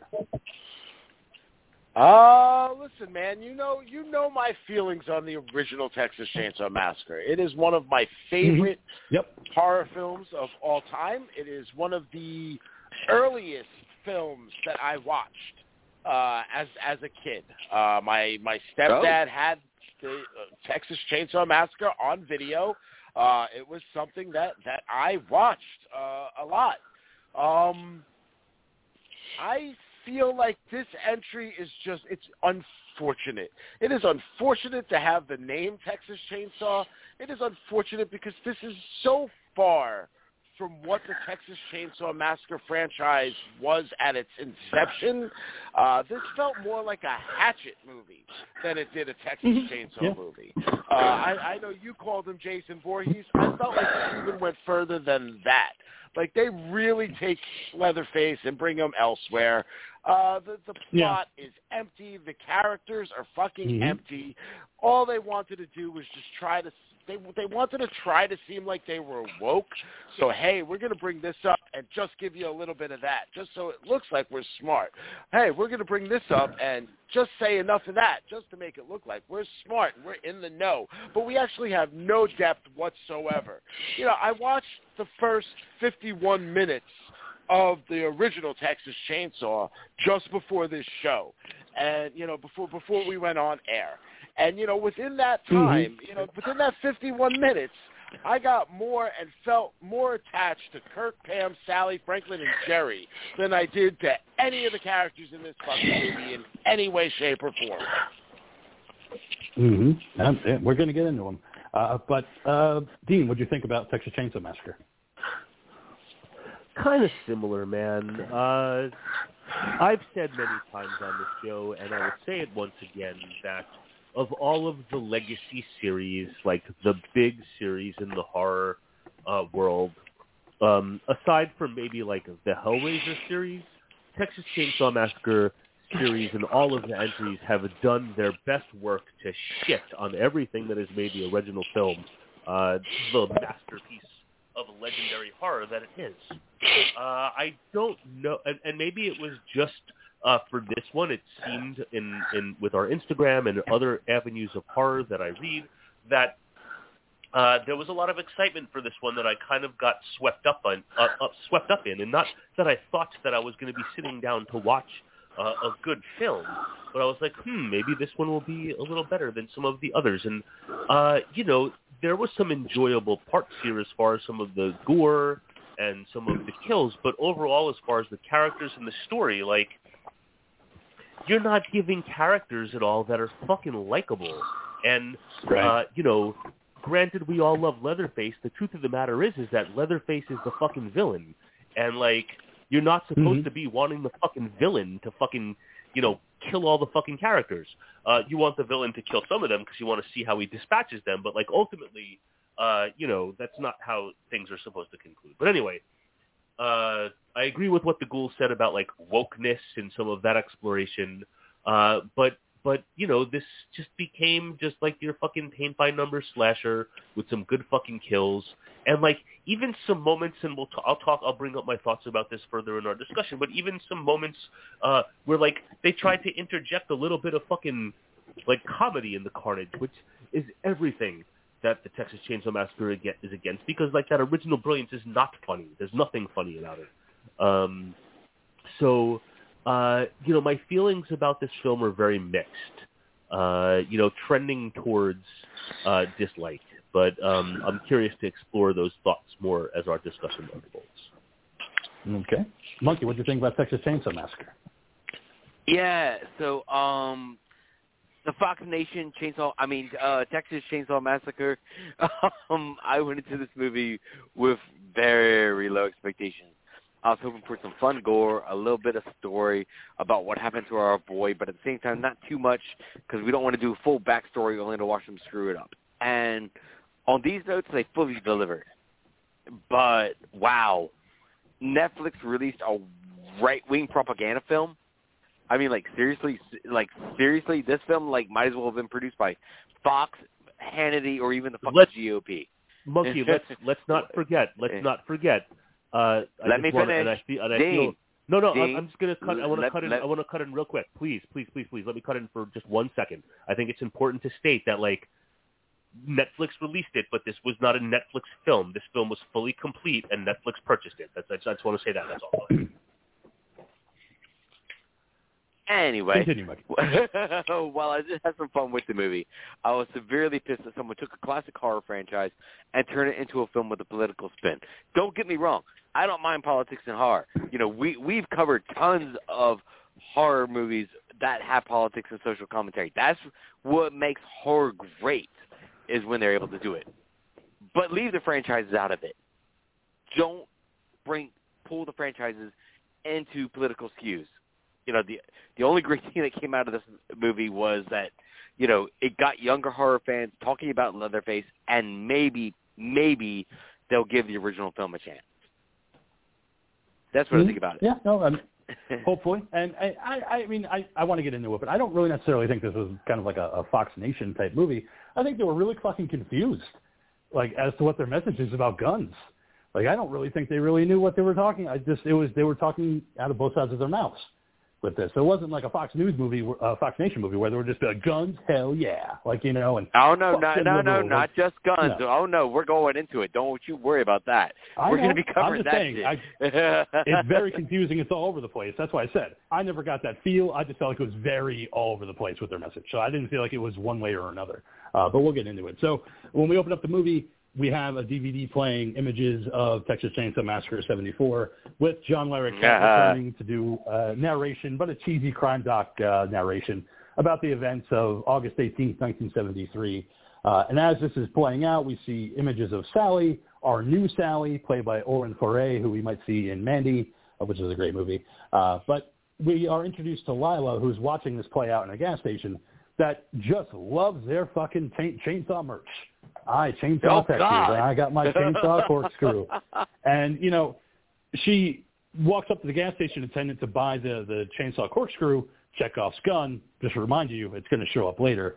Uh, Lila asks the gas station attendant about Sally, and he tells her that, well, yeah, she became a Texas Ranger, hunted Leatherface about 40 years, never found him. And she's like, well, why not? He's like, well, he was wearing a fucking mask, dude. Like, you know, it's not like, you know, she saw his face. And she's like, oh, yeah, cool, cool, cool. Uh, so we are eventually introduced to fucking I couldn't wait for her to die. Uh, Melody, uh, Lila's sister, because she's just one of those people that's going Oh. to tell you why you're wrong, even when you're right. She's just one of those people that even if you're 100% right and you have proof to back it up, she's going to be like, no, you're not. No, you're not. You're a fucking man. Like, you know, that type of person. where it's like, I, I don't want to listen to you. Uh, but the gas station attendant asks where they're going, and they tell them, tell him that they're heading to Harlow. And he's like, oh, yeah, you know, everybody in town knows about you, gentry fuckers. And I was like, oh, so here we go. You know, you're not welcome in this town. Uh, we walk outside and we're introduced to Dante and his fiancee Ruth. And I, listen, guys, I don't know if you know this, but I didn't hear her fucking name spoken once. And I had to look into the Nope. credits to find out what her name was. Yep. Oh, because I was Same like, here. Yeah, I was like, did they say her name? I was like, all I heard was, yeah, that's my fiance, and that was it. And nobody ever said her name. Yep. I was so I was so Agreed. confused. But so we meet her with Dante looking for a cell signal. A pickup comes running up, you know, onto the gas station. Shit kicker cowboy jumps out of it, has a gun on his hip. We'll eventually meet him. His his name is Richter in the movie, and of course, you know, Melody has a comment for him. Ooh, wearing a big gun on your hip must have a small penis. And he's like, ah, actually, there's rural hogs around here. Uh, they're feral, and we gotta kill them. Like, know, Well, I've the playing into the stereotype thing. And to, and to go back Mhm. with the whole Yep. girlfriend thing, sorry, man, I, I didn't realize I fucking muted myself because I was taking a, a drink of water. Um, Mhm. you know, no, they, not. I made sure I watched the movie twice. I watched the second time I watched it today before again before the show, and you know, I made sure I was like trying to pay attention to see like, do they say her name? They so don't say her name that even if you have the subtitles on, the sequence in which she's sitting in the van when Leatherface is coming around the side of it, all it says is Dante's girlfriend. It doesn't even Dante's girlfriend whimpers. It doesn't even give her a fucking name in the subtitle. I would be so mad as an actor. Mm. I would be like, "Are you fucking Yeah. kidding me? Yep. I'm in like one Yeah. of the kind of main roles of this movie, and you didn't even give me a fucking name." Yeah, it's because I, I literally had to look up the credits because like she has to have a name. I mean, it, it's just and they listed her as Ruth, and I was like, okay, that's what I'm gonna call her. Uh, so they Dante's have this girlfriend. really, yeah. Well, they have a, a fancy car that has an autopilot feature. It has a big fucking center console where they could just set the autopilot, you know, and cruise, It's and they don't have to worry about it. And here we go, Monkey, you're the mechanic. Yeah, uh-huh. I don't care. I don't care. I was like, that's a piece of shit car for a bunch of piece of shit people. It's a it's a Tesla. And They like- took all the labels off. Don't care. It sucked. It sucked about as much as they do, and they because deserve what they got because on top because of that, car. it's because on top of that, that yeah, it's a it's a hybrid. No, no, no, wait, it's it's an all electric car because they're there for directions or something like that. They're not there to actually get gas or some shit. Uh, doesn't matter. But um, but so yeah, Lila is looking you like my you like my big gun. yeah. So they drive away. They got it on autopilot. was looking through some anti-gun posts on social media, and we see that she has a bullet wound scar. We'll eventually find out that she is a school shooting survivor, um, and it comes into play at the end when she's once again going to survive. Uh, Richter blows past them in a pickup truck, and they're like, "Oh, that's that guy from the, the gas station." Yeah, I was like, "Is he going to be part of the family or not?" Yeah, but also blowing smoke, you know, like all the fucking uh, Trumpers fucking do, you know, woo, you know, fuck you, you know, I sit there burn the BTs, I sit there and tweet tweet my shit so I can sit there and blow that smoke in your fucking face. They're not saying I love you when they do it. All right, it's a big fuck you. All right. So once again, you know, it's not like they're passing them go, I love you guys. You know, All right, big Tex monkeys on the case, letting us know how they treat everybody down in Texas. All right. So the uh, as they go to Harlow, the, the sheriff lays them down, you know, and telling them like, listen, we're here. We know that you're bringing a lot of people, so we'll we'll be careful to take care of you guys. But you know, listen, Harlow Harlow's a good town at one point, so you better be respectful. And Melody tells the sheriff, well, my grandmother's from around here, and that's okay. And so the sheriff's like, well, that's fine. Still not really happy you guys are here, but you know, can't really do anything about not letting you there. So we Oh, arrive in Harlow. No, wait, group- hold on. Yeah, Wait, mhm. see, No, here we go. no. Let's let's let's drop a line like that and have that not come up at any single fucking other point of the movie. You know what I mean? Like they kept doing things like like even the guy at the uh at, at- the store. You know, like with the original Texas Chainsaw Massacre, they kind of had like when we spoke about it last week. You know, the the, the setting of Texas, the heat, the fucking people, everybody Yeah. that was like in that movie all seemed like they were fucking off a little bit. Even the normal people when they get to the cemetery early in the film, and the one guy's like, "Yo, I'm gonna just take your girlfriend for a little bit," and he like grabs her, goes wandering down to go take her or whatever, and you got the other old man laying on the fucking grass talking about how people ignore old people because they're fucking you know out of their minds and all this and that. Like all of these things to just build this this this tension and this setting. And then when you get to the gas station and you know you're you're meeting the chef and you're meeting the fucking whatever that redheaded dude is with the big fucking forehead um i don't even know if that guy's got a name or not. You know like like all of these things were like put into place for reasons. Whereas this is like hey we're going to put this here but nah it's not going to do anything oh we're going to bring this guy in and yeah you know what in a regular movie, maybe this guy turns out to be one of the villains. Maybe he's one of the family. Nah, in this movie, we're just gonna make him call fucking Sally, and we're never gonna see that guy again. Um, the cops, you know what I mean? Like all Yeah. of this Yeah. stuff gets like put into play, and then they they never actually fucking do anything with it. And it was like it was infuriating. I'm like watching the movie, like Yeah. you're driving me nuts. Yeah, no, I, like I said, I, I agree. I'm not arguing at that point because not not so much with the like. Okay, so before we get into like the town of horror, I want to talk about that. There was a there's a moment in this movie where I kind of wanted them to do what they were trying to do with the Friday the 13th remake in 2010, where it's like we know Jason's around here, we know he lives around here, but we're not going to talk about him. Like he does what he does, and, but we are aware of this person. And I kind of thought that they were going to do the same thing here with Leatherface, where the whole town knows about him, but the whole town's gone. They've they've upped and left because the bank took over their homes, except for the woman that we're going to meet that runs the orphanage. Um, but when they do arrive and Richter's there, I'm like, okay, maybe he's going to be a part of it because he's already there. Like he's already setting up shop. But no, he's just a paid contractor because what we find out is that Dante and Melody are restaurant run, uh, chef and, and restaurateurs. They buy this town and they're going to auction off parts of it to other influencers and people with money. So there's a big busload of them coming in as they reach the town. Lila doesn't want to be there. She's like, this fucking place sucks. I want to be anywhere but here. Um, and as they're walking around, they see a tattered uh, Confederate flag hanging from a nearby orphanage, and they're like, "Oh, Here we go. can't have that there." you know, no, we got to get that rebel flag down before that bus is coming. So they enter the orphanage, not knocking, not saying, hey, uh, But- come and check it out because they think it's abandoned. Um, Yeah, did but you like, guys see Leatherface in that scene? Because he's there. yes, yes, I did immediately. Yeah. And it's it's just Yep. it's just interesting too because like the Confederate flag, uh, given its southern roots and the things that it stands for, uh, like has never been something that has been like related to Texas. It's like not a Texas thing, Yeah. and I get they need to throw No. that in there with like some of the avenues that they were looking to explore, so like society wise with this film. Uh, but Yeah. you know, if they believe, you know, oh, go ahead, go ahead, Ghoul. Well, no, I was just going to say, like, it's one of those, too, where, like, okay, we're going by today's standards in which, like, you know, Mm-hmm. uh, we're here in New Jersey. I could go drive down Mounts Mills Road right around the corner, and there's an asshole down the street who's got on his fucking garage, you know, all kinds of fucking Trump Mhm. support this and a and a big old Confederate flag fucking hanging on his garage because you're a cool Yeah, you're New Jersey, guy. you really are, man. Fucking, you know, yeah, America.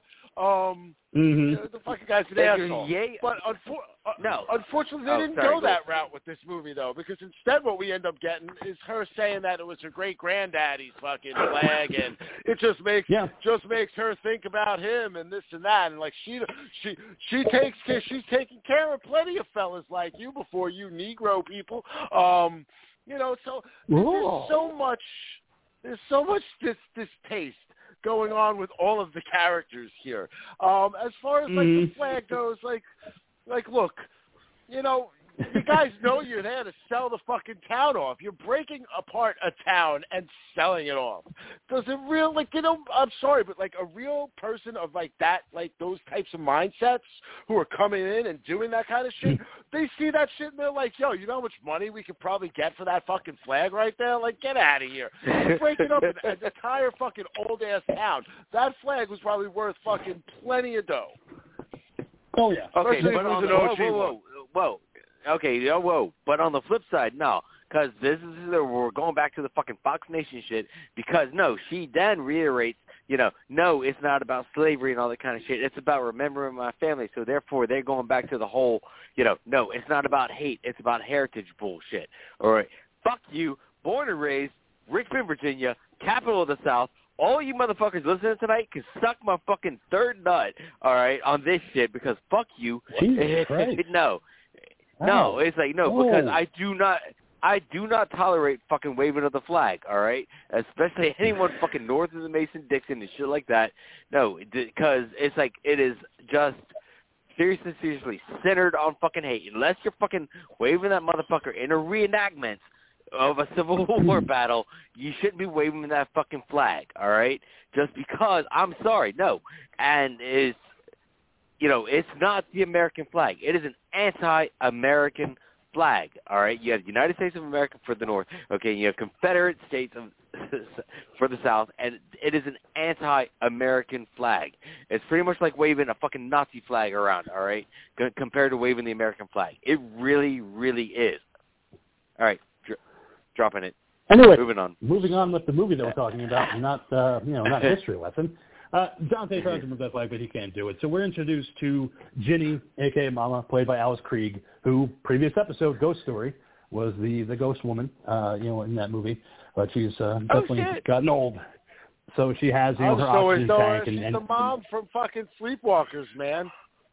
Yeah, yeah, she and is, but I'll she's tell the story one of the, uh, talked about ghost and stories. she's But and she's one of the Borg.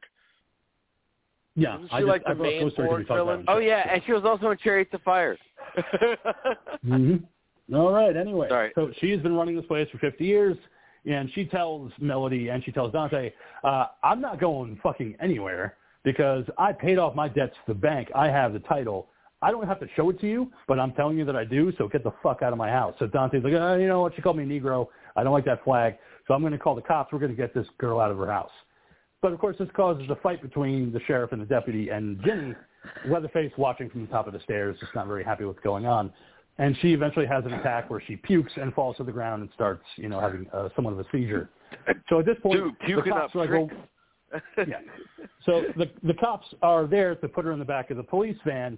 We're going to take her to the hospital. So you know, Melody wants to go with the old woman and Leatherface and, and the cops, but of course she has to stay behind because uh, Catherine from the bank is arriving with that bus. So no name fiance, quote unquote Ruth. She's like, well, I'll go. Dante's no, it's girlfriend. fine. Like, I mean, I'm not doing anything. I don't really have anything But to do in this town or anything like that, so I'll go. a name. Yeah, Chris, Notice yeah, that. The Catherine. lady, the lady from the bank got a fucking name. She's Catherine.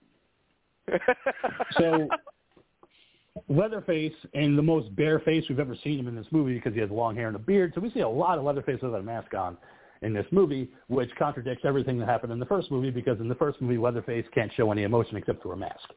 This one, it's no problem. You know, it, it, a long time has passed, so he doesn't feel the need to wear a mask anymore. Uh, Ruth gets in the, the van and they leave. So Catherine's walking around the town with all the influencers, and in the police van, Ginny dies, and she tells Leatherface, "You've always been a good boy. Just promise me you won't go into my room." And this causes Leatherface to lose his shit. He ends up breaking the deputy's arm and stabbing him with the broken bones. As the deputy tries to shoot him, Leatherface hands the gun to the sheriff. The gun goes off. Sheriff gets shot in the neck. The van crashes into a harvester in the middle of a sunflower field that's being run by Paula Shore. And there's your son-in-law right there. And look, Yeah, that's I- the thing, you know. Here's here's the thing, and and look, that that's a great fucking shot, and the bone snapping out of the skin Mhm. and getting pushed Mhm. back into the neck. It's awesome to see, like this these these gory effects and everything. But the thing is that like when you look go going back, and this being supposed to be a, a direct sequel to the 1974 film, uh, if you look at the 1974 film, Leatherface did not do anything that was like beyond the fucking scope of something that a human being can Nope. do. Being able to take Mhm. the fucking Exactly. man's arm and break his fucking wrist so the fucking Yeah. so the a, a, it's a massive compound fracture with bone shooting through the fucking skin. Like it's just one of those things that like okay, that's not that's not the abilities of a fucking human. Like that's just it's just not fucking po- like it's just one one of Nope. the numerous fucking defects that I have. But carry on, please. But yeah, And it- it- especially a it's, it's not 70-year-old the human. Leatherface. A 74-year-old human, and it's not the Leatherface that we know. But yes, like we said, moving on. So Melody gives a speech to everybody that arrived, and it's going to be great. We're going to have her auction. Lila ends up hanging out with Richter for a little while. You know, could there be a little bit of chemistry? We don't know. She sees this big old gun, you know, and and you know tries to shoot it, but then she has a PSD flashback and PTSD flashback, and just doesn't want to have anything to do with it anymore. So Melody comes but into the still, garage and she's like, I- I- "Fuck it, we're out of here." Whoa. No, but I want to I want to like I want to hit the brakes right there real quick because from the moment that that character was introduced at the gas station, like I don't know about you guys, but it was like painfully obvious to me that a uh, he and it didn't unfold in the fashion that I thought it was going to, but my prediction of his role in the film being kind of a quasi important character and the role of guns and the you know guns involving the anti-gun characters was going to come into play later, and that was only uh, compounded by the sequence when she is in there with him, and he's asking her if, if you know about you know she's asking about the guns, he's showing her about the guns. That like it was all something to me that was so predictable. You know, there were things that were Mhm. predictable, Yep. uh, and that and that was one of them. So uh, carry on. It was another We'll Chekhov. It was another Break this gun sequence. That's all it was. It Yeah, was just to show you that there's a gun which is going to be used later. Yeah, but uh, but And but also it was using another oh, you- hot button fucking topic too. You know what I mean? Like Yep, that's, that's the all. thing. We've That's got you know we we check we checked off the racist cop thing. You know, or you know the Mhm. the the guy with you know Dante with his make sure you keep your hands in fucking sight. You know their their little off color comments. Um, and, and Mhm. then now you have this whole fucking thing. You know we got we got to squeeze in there something about topical with school shootings since we're in Texas with their guns. I see where where you know where where the monkey's coming from with all the fucking hitting you over the head with the political commentary in the movie, and it's this is just not the movie for that. That's not what the Texas Chainsaw Nope. franchise is about. Um, it never No, was. no, you no. know, this it, it was always about fucking you know an insane fucking family of fucking cannibals. Yeah, because we have this You don't- moment with the shooting and stuff, and the, and you know we we have that, and he's like, oh, that should have been, re- you know, that must have been really really hard to deal with, and then he's pretty much like, Unnecessary. have you ever shot a gun? Have you ever, you know, and Mm. and then he pretty much goes into that must You have been want rough. to see my well, wiener? ma- ma- ma- uh, yeah, and he's pretty much like, well, you know, maybe you should have been armed. And then we go into the whole thing about that shit. Okay, King, I know you want to move on. All right. because we kind of have to. Um, but no, it's because we could talk about this all day. I mean, there's just so much bullshit that happens in this movie that we could definitely go back and forth all day with. But uh, back in the field, Leatherface has dragged Ginny's body out of the van and cut off her face, holding it up to the sun, and then cleverly looping the ears around his own ears. So that's going to somehow stay on the entire time. I mean, she must. I didn't think her forehead was that big, but apparently it's fucking gigantic because he managed to stretch that out Yeah, right over his it's big old head. She and got put a it on. Uh, Ruth is still buckled into her seat, so she's using the radio in the police van to call for help. The gas station attendant hears that, and then we'll find out where he goes after that. Uh, but the sheriff wakes up from the accident. Leatherface notices this uh, happening and bashes his face in with Ginny's oxygen tank. Again, it was overkill, but I loved it because I was like, it's just Leatherface just being who he wants to be and just fucking killing people. Um, Ruth at no point decides to get out of the van and run. She just kind of sits there and watches this stuff happen until Leatherface smashes in her window and stabs her with a knife, and then covering uh, her eyes with her hair. Before Leatherface takes a weird quick shit in the field before walking back to Harlow, because that was a weird fucking shot when he pops up in the well, fucking okay, field no. randomly and it's like, so here, Yep. here, no, so here's fucking missed, weird. missed things. So totally weird. But here's the little things that I, I think were like missed things. So when he does the thing with the hair, like putting her hair over her eyes and all that shit, that was Mhm. him looking at her like she was Sally. That's what we're supposed to yeah, see. I guess. She's got blonde hair, just like Sally. When we see the remains of, of Ruth in the field later, she's kind of like set up and kind of looks like Sally without a face, um, like young Sally. Like I Ginny. feel like there were things. I who was Ginny? No, that I was think that was in the field. no, that was that was. Ginny. Nope. I Rewatch think it. that was. I think that, That was, was Ginny in Ruth, the bro. field. You sure? okay. Yep. I rewatched it twice. Yeah. yeah. Like seriously, it was it was Ginny that he propped up in the field. You know, when when Sally comes across it.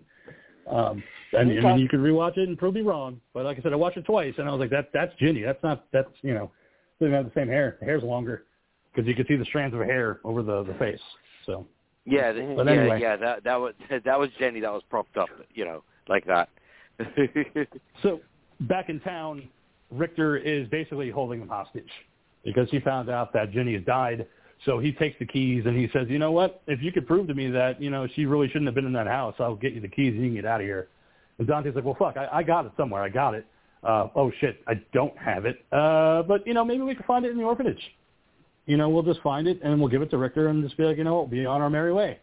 Uh, you know, yeah, good luck because they're going to have to go back into that orphanage and find it and who's going to be there. But let Yeah, because you know, go, going in there originally created the very issue. So now let's illegally enter again, and yeah. you know that that won't be a problem.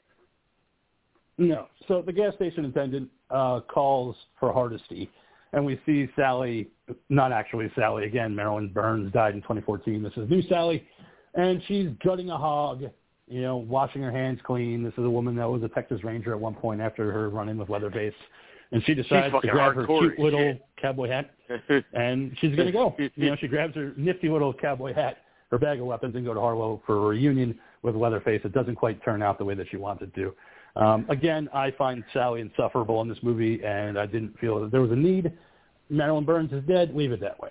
You know, but again, we'll, we'll see what Sally does once she meets Harlow. So Dante and Melody walking around this house again, illegally entering, like the like the ghoul said, and they eventually Melody finds what they're looking for, which is the deed to the house, which shows that she did pay and that she should have been staying there.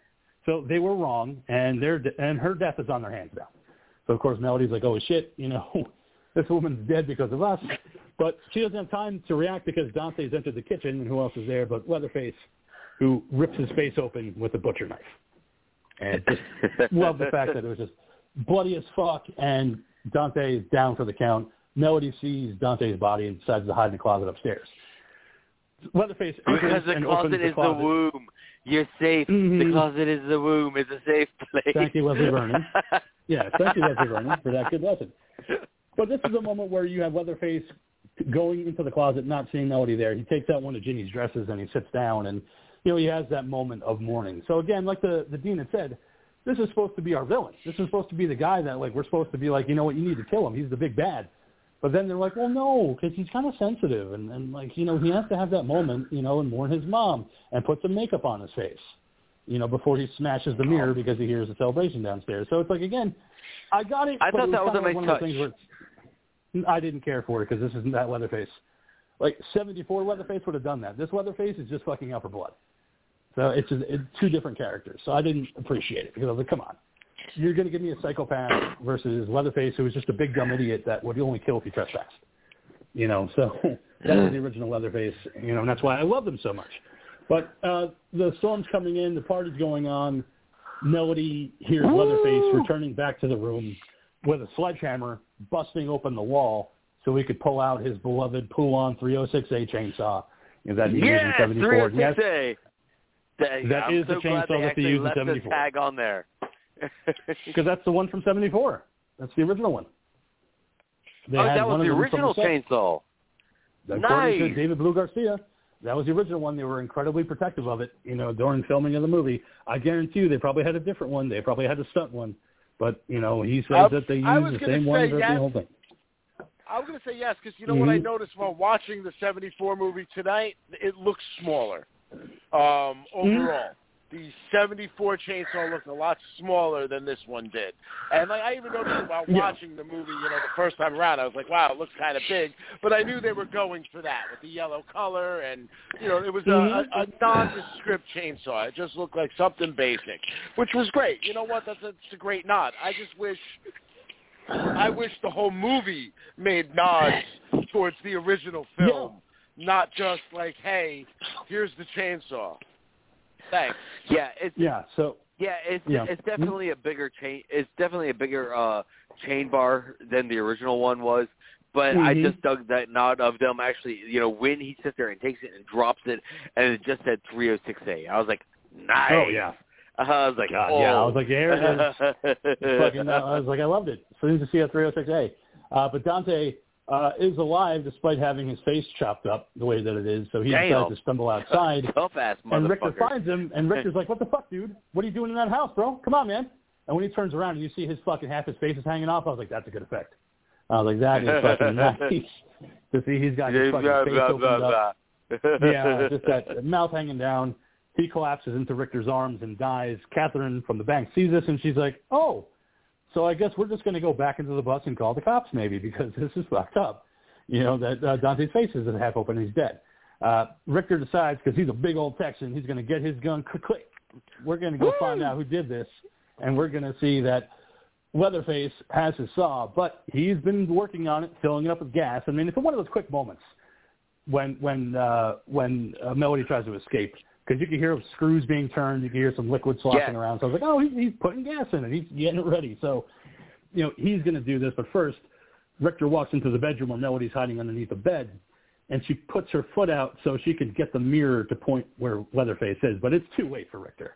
Like he is no match for this husky seventy-five-year-old man because Leatherface Dude, uses that- a sledgehammer to bust in one of Richter's legs, snaps Oh, it like that fucking leg. twig. Oh, that leg. Yeah. Oh, god damn. and then using that broken glass from that Leatherface got pushed into to smash his face in. But then dropping to the ground, Richter's like, one last thing before I go. Here's the keys. But nope. Leatherface turns his head into fucking straight up jelly. Like there's nothing left of fucking Richter's face. Like it's just paste on the floor. I was like, ah, fuck yeah, dude. I was like, Leatherface is holding back. A big You know, dent he's, he's got, before it was total paste Yeah. when they showed it from the fucking side and there was just a big dent. That was a nice shot. hmm Oh, that was perfect. Um, and like we had, like the Ghoul had said before, Sally at this point goes to the sunflower field, discovers the police van, and again, I'm saying it's Ginny. If you want to go back and watch it and see if it's Uh, no, actually you're Ruth, you right. can find out. No, I, I no, I already did it, and yeah, it, it is Ginny. The uh, the shirt matches Ginny. See, Yeah. you know what it is is the hair Mhm. looked longer and blonde, uh, Mhm. whereas you know Alice Krige's hair looked just gray and like just nasty. Um, so no, whatever. So Lila, who's been in the bus the entire time, decides that Melody's been gone too long, and she's going to go out and look for her, despite what Catherine and anybody else says. She's going to go. We see Melody getting the keys to Richter's truck and then trying to get down to the stairs, kind of cleverly, you know, climbing down the banister and jumping down to the bottom of the stairs. But of course, who's there but our Leatherface? Now he's got his apron on, he's got his tie, he's ready to work. You know, he's got his he's got his uniform on. He's ready to do he work. punched in. So he gets He's ready to so start yeah, he his clocked in, and his chainsaw, you know, now works, you know, because he has it revving and he's got it working. But when he sees her, he grabs it, a sledgehammer and throws it at her, and she gets knocked into the basement. So I was like, oh shit, okay. So he's like, fuck out of here, my house. you know. Um, and when she's in the basement, I love the shots of this sequence when he's dragging the chainsaw along the floorboards.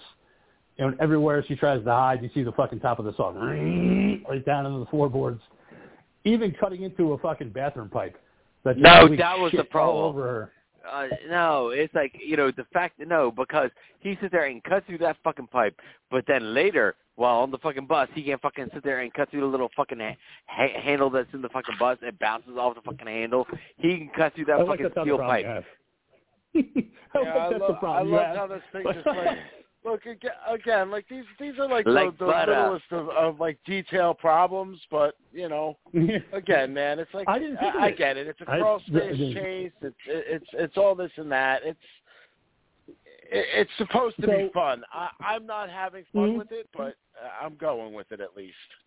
I didn't, I, yeah, I honestly didn't even think about it. I was just, I was laughing so hard because she had shit falling over her as as Lila tries to pull her out of the basement, and the two I- I run was to the happy to bus. see and, that. Yeah, Yes. yeah, it was fun. I, I laughed. Over we that big old bus. unibrow of hers. The driver decides that he's going to, you know, get the bus going, and as they're driving out of Harlow, all of a sudden you hear that chainsaw revving up again, ring, ring, and all of a sudden, oh, why the bus stop?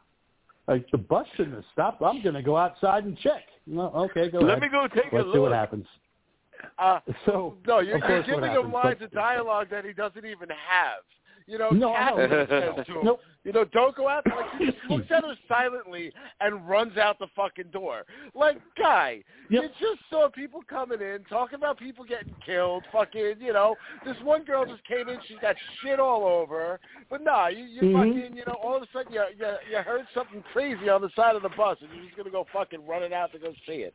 I just love the improbable angle of which uh, Leatherface throws the head back into it. Yeah, it lands on the steps, and you know nobody really reacts. Of course, Catherine's like, "Oh God, we have to run. Like we have to get out of here." But everybody else is like, "Oh, what the fuck? Oh, hey man, wh- what's going on?" Yeah, yeah, a giant, giant fucking man with blood all over him, and he's got a chainsaw that's revving, and hell, cool. So they all raise their cameras like we see in the trailer. Yep. Think, you're canceled, bro. Fucking kill them all, Leatherface. Go for it, buddy. Do it. Like I want to see you take out everybody. Fuck all these fucking influencer hipsters. Take them all out, and he does. Chopping wins.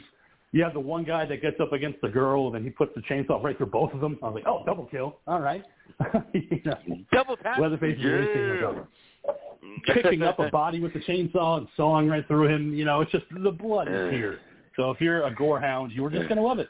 You're just gonna love it. How much Yeah. blood gets poured in this? It's a real massacre. Yeah. We're finally getting a Texas massacre. Yeah, yeah, and and the bus Yeah, did get when- fucking real.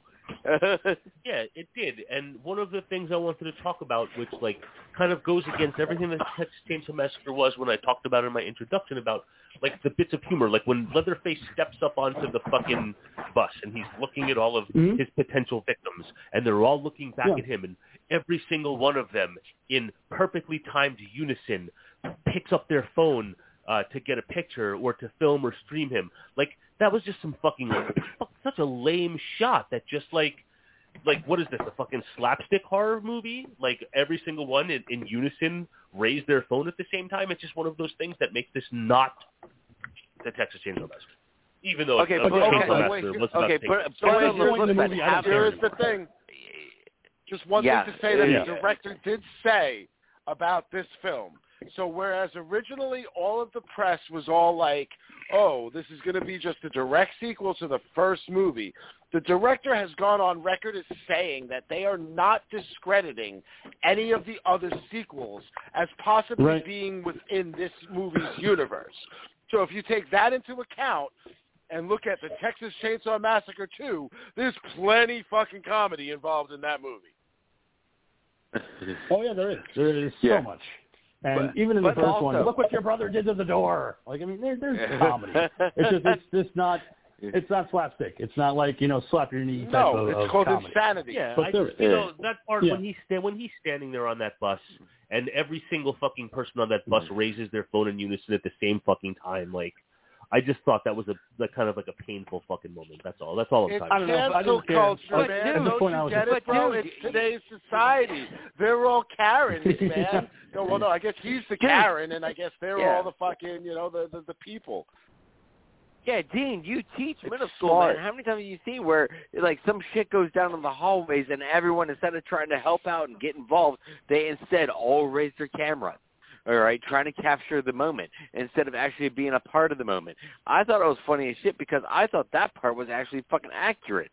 You know, how many times you see Mhm. fucking people sit there with their goddamn phones out instead of actually trying to be a part of the No, actual no, I, situation? I understand. I understand. In modern times, that's exactly what happens.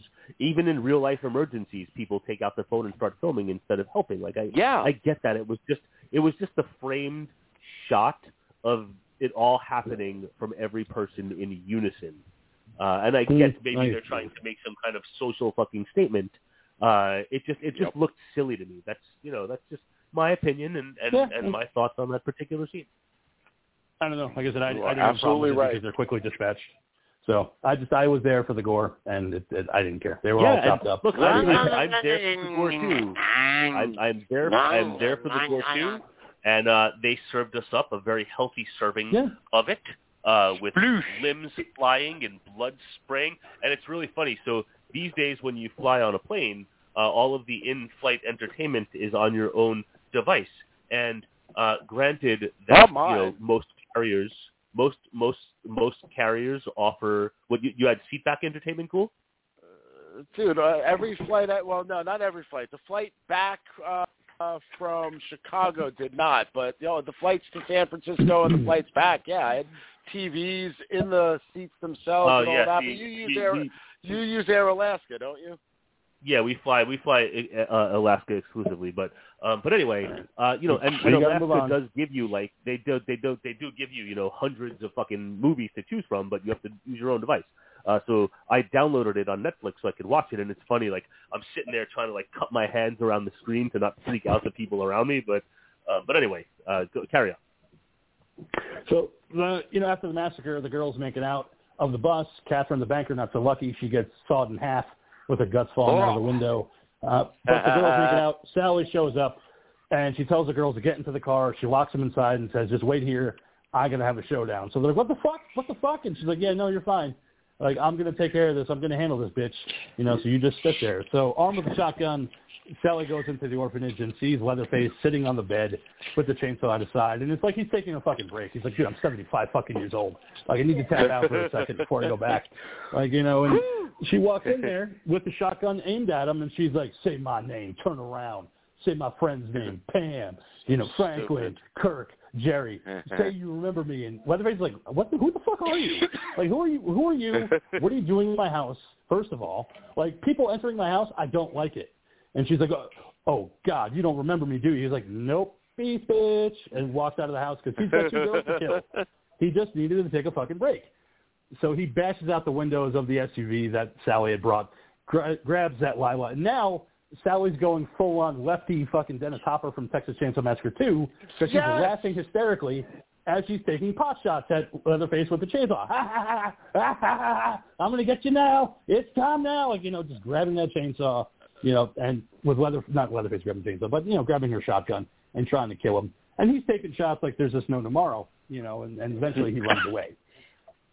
So Sally tosses the keys to the Yeah, girls, well- says, "Get the hell out well, of here! thing, I'm though. like, after." like you said, like Lefty. Mhm. You know what I mean? Like that. Like this character either needed to be one way or the other. You know, to go from Yep. like. I, I'm gonna completely fucking shut down and be all upset because you're not saying my fucking name.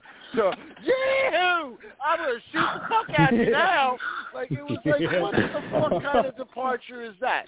That's the kind of lunacy, though, that I would have expected in a Texas Chainsaw Massacre movie. But that's where like they Mhm. failed to fucking bring it. That should have been in the movie the entire time. It should have been, but it's not because Sally, after she tosses the keys to the girl, she goes and chases Leatherface because she keeps hearing the chainsaw. So once again, they get into a fight. Sally gets some shots in with a knife, but she ends up going for the old chainsaw ride up in the air as she's gutted, Woohoo! body shaking on the edge of the saw. You know, just being tossed into a bag of bags of trash. I'm like, this is the legacy character that you brought back. just to have her gutted and then fall into a, a bags of trash. Well, that's nice. Yeah, and they Uh, did. that's fine. They did Sally Hardesty dirty, man. Mhm. so Melody drives the car towards Leatherface, intending to hit him, but he tosses the saw at the windshield, which causes the SUV to crash. Melody tells Lila, he's going to kill me, so you just need to get up and run. She's like, but I love you. And she's like, no, seriously, you need to run. Because now Leatherface shows up, rubbing his saw. He's trying to kill Melody, but Lila has Richter's big-ass fucking gun, but she doesn't know how it works because it clicks and nothing happens. But luckily, Sally's somehow still fucking alive after being completely it, gutted the- and thrown bag of trash. so so the Ghoul Girl literally did not watch this movie with me, right? At all. She had happened Mm-hmm. to come in though just a couple minutes before Sally took her her chainsaw ride.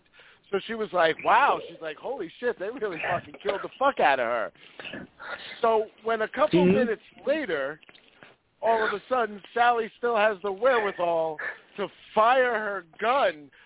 That was it. The Ghoul Girl was done. She was like, "Yep, nope, I have no fucking interest so in watching it because that's got to be the stupidest fucking thing I've ever seen."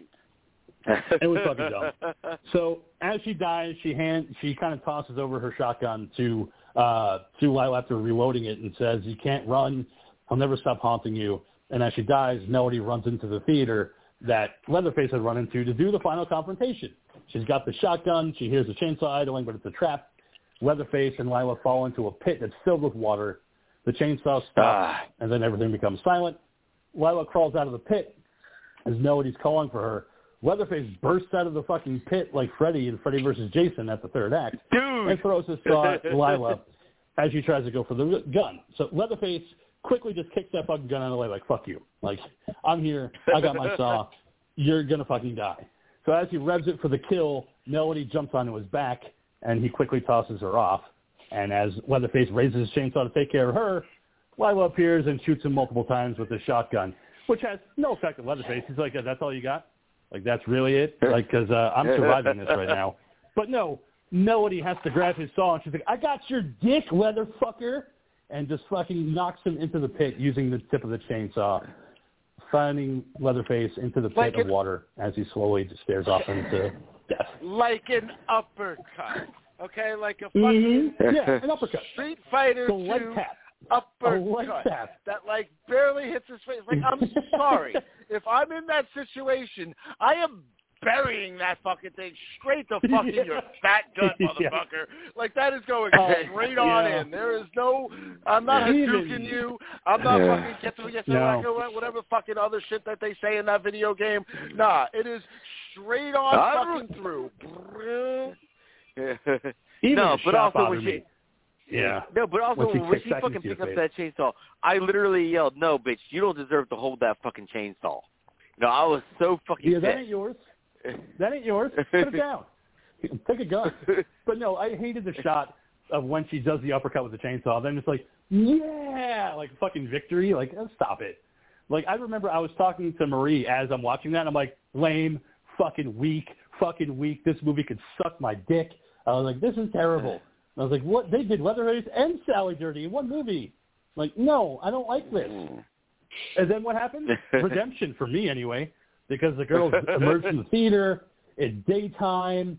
Lila finds Sally's cute little hat and she puts it on. She finds a photo of the OG, you know, crew. And the girls get into their fancy Tesla car. And you would think, like, holy shit, we survived a lot. Let's just fucking put the key in the ignition and fucking get out of this town. Instead, they're like, no, put it on autopilot. So it can run like five Yeah. miles per hour as we get out of here. Yeah, Oh, But let's- wow. Well, it's, it's, it's Let's not fucking, forget. let's not forget before this big finale that not only are they like going to put it in autopilot first, they're making they're fucking everyone they fucking know is hacked to fucking pieces and fucking dead with their body parts all over the fucking town, and they're sitting in Yep. the car laughing and making jokes. Oh, I think I want Yep. to move here after all. Opening the sunroof. You know, having called the authorities, you know, yeah, opening the fucking sunroof, having a grand fucking time, given the fucking carnage that just, that just took place. Let's let's sit here and laugh and and and, and have jokes. Yeah, let's just have a good time. We'll open, like you said, we'll open the sunroof. We're gonna have a second. We'll move here. The car starts to slowly move, at like if, like I said, like two miles per hour, five miles, very slow. But who comes back but fucking Leatherface, grabbing Melody out of the car, pulling her up, taking that saw, and your fucking head's gone, Melody. so long, and then he fucking raises it up like a trophy. Woo! Leatherface won. You zero. Come on back, bitch. Like a, like a Nightmare on Elm Street type of ending here with fucking, Yep. you know, Yeah. the the Lila at the top of the car just reaching out screaming just her unable off. to do it like anything at all. because the car's taken, taken away. Yeah. And then, and then you see Leatherface, like I said, holding up like a champ, and all of a sudden he does the classic Leatherface dance, except now he has a fucking head in his hand, running on top, and just fucking dancing as we go to credits. I was like, you know what, David Thank God. Garcia, good job, because I fucking did not like that movie, but that ending fucking was tits. I was like, I could rewatch that over and over again and never get tired of it. Uh, yeah, Like I love Leatherface- put the dance yeah. in there. Yeah, I love the fact that they have the dance in there. Now he has the fucking head in his hand. It's not like the end when Sally gets away. He's just like, oh man, my leg hurts. My brother's dead. Sucks. But no. So the movie ends with that, and then we get to a post credit sequence with Leatherface Uh. walking down an old dusty road, and we see the old house from 1974 just waiting for him. But that doesn't matter uh, anymore because we he apparently was living in this fucking Which orphanage for 50 years. care So of. Yeah. Somebody's somebody's taking care of it. care. Oh, yeah. The fucking lawn is all nice and clean, and you know what I mean. It wasn't like it's overgrown. It doesn't look like it's all disheveled. Nope. No, So- fine. I don't know. You look great. you look great. But apparently, like I said again, they don't explain what happened to the to the cook. They don't explain what happened to Grandpa, but yet the house is still there. So it's like, okay, so Leatherface To ran away. dead. I would assume so, properly. But no, Leatherface just has been living in this orphanage for like 50 years. So why would he go back to that house? We don't know. But he's going back there for some reason because sequels. We'll see if this one gets one. But I'd be okay if it did.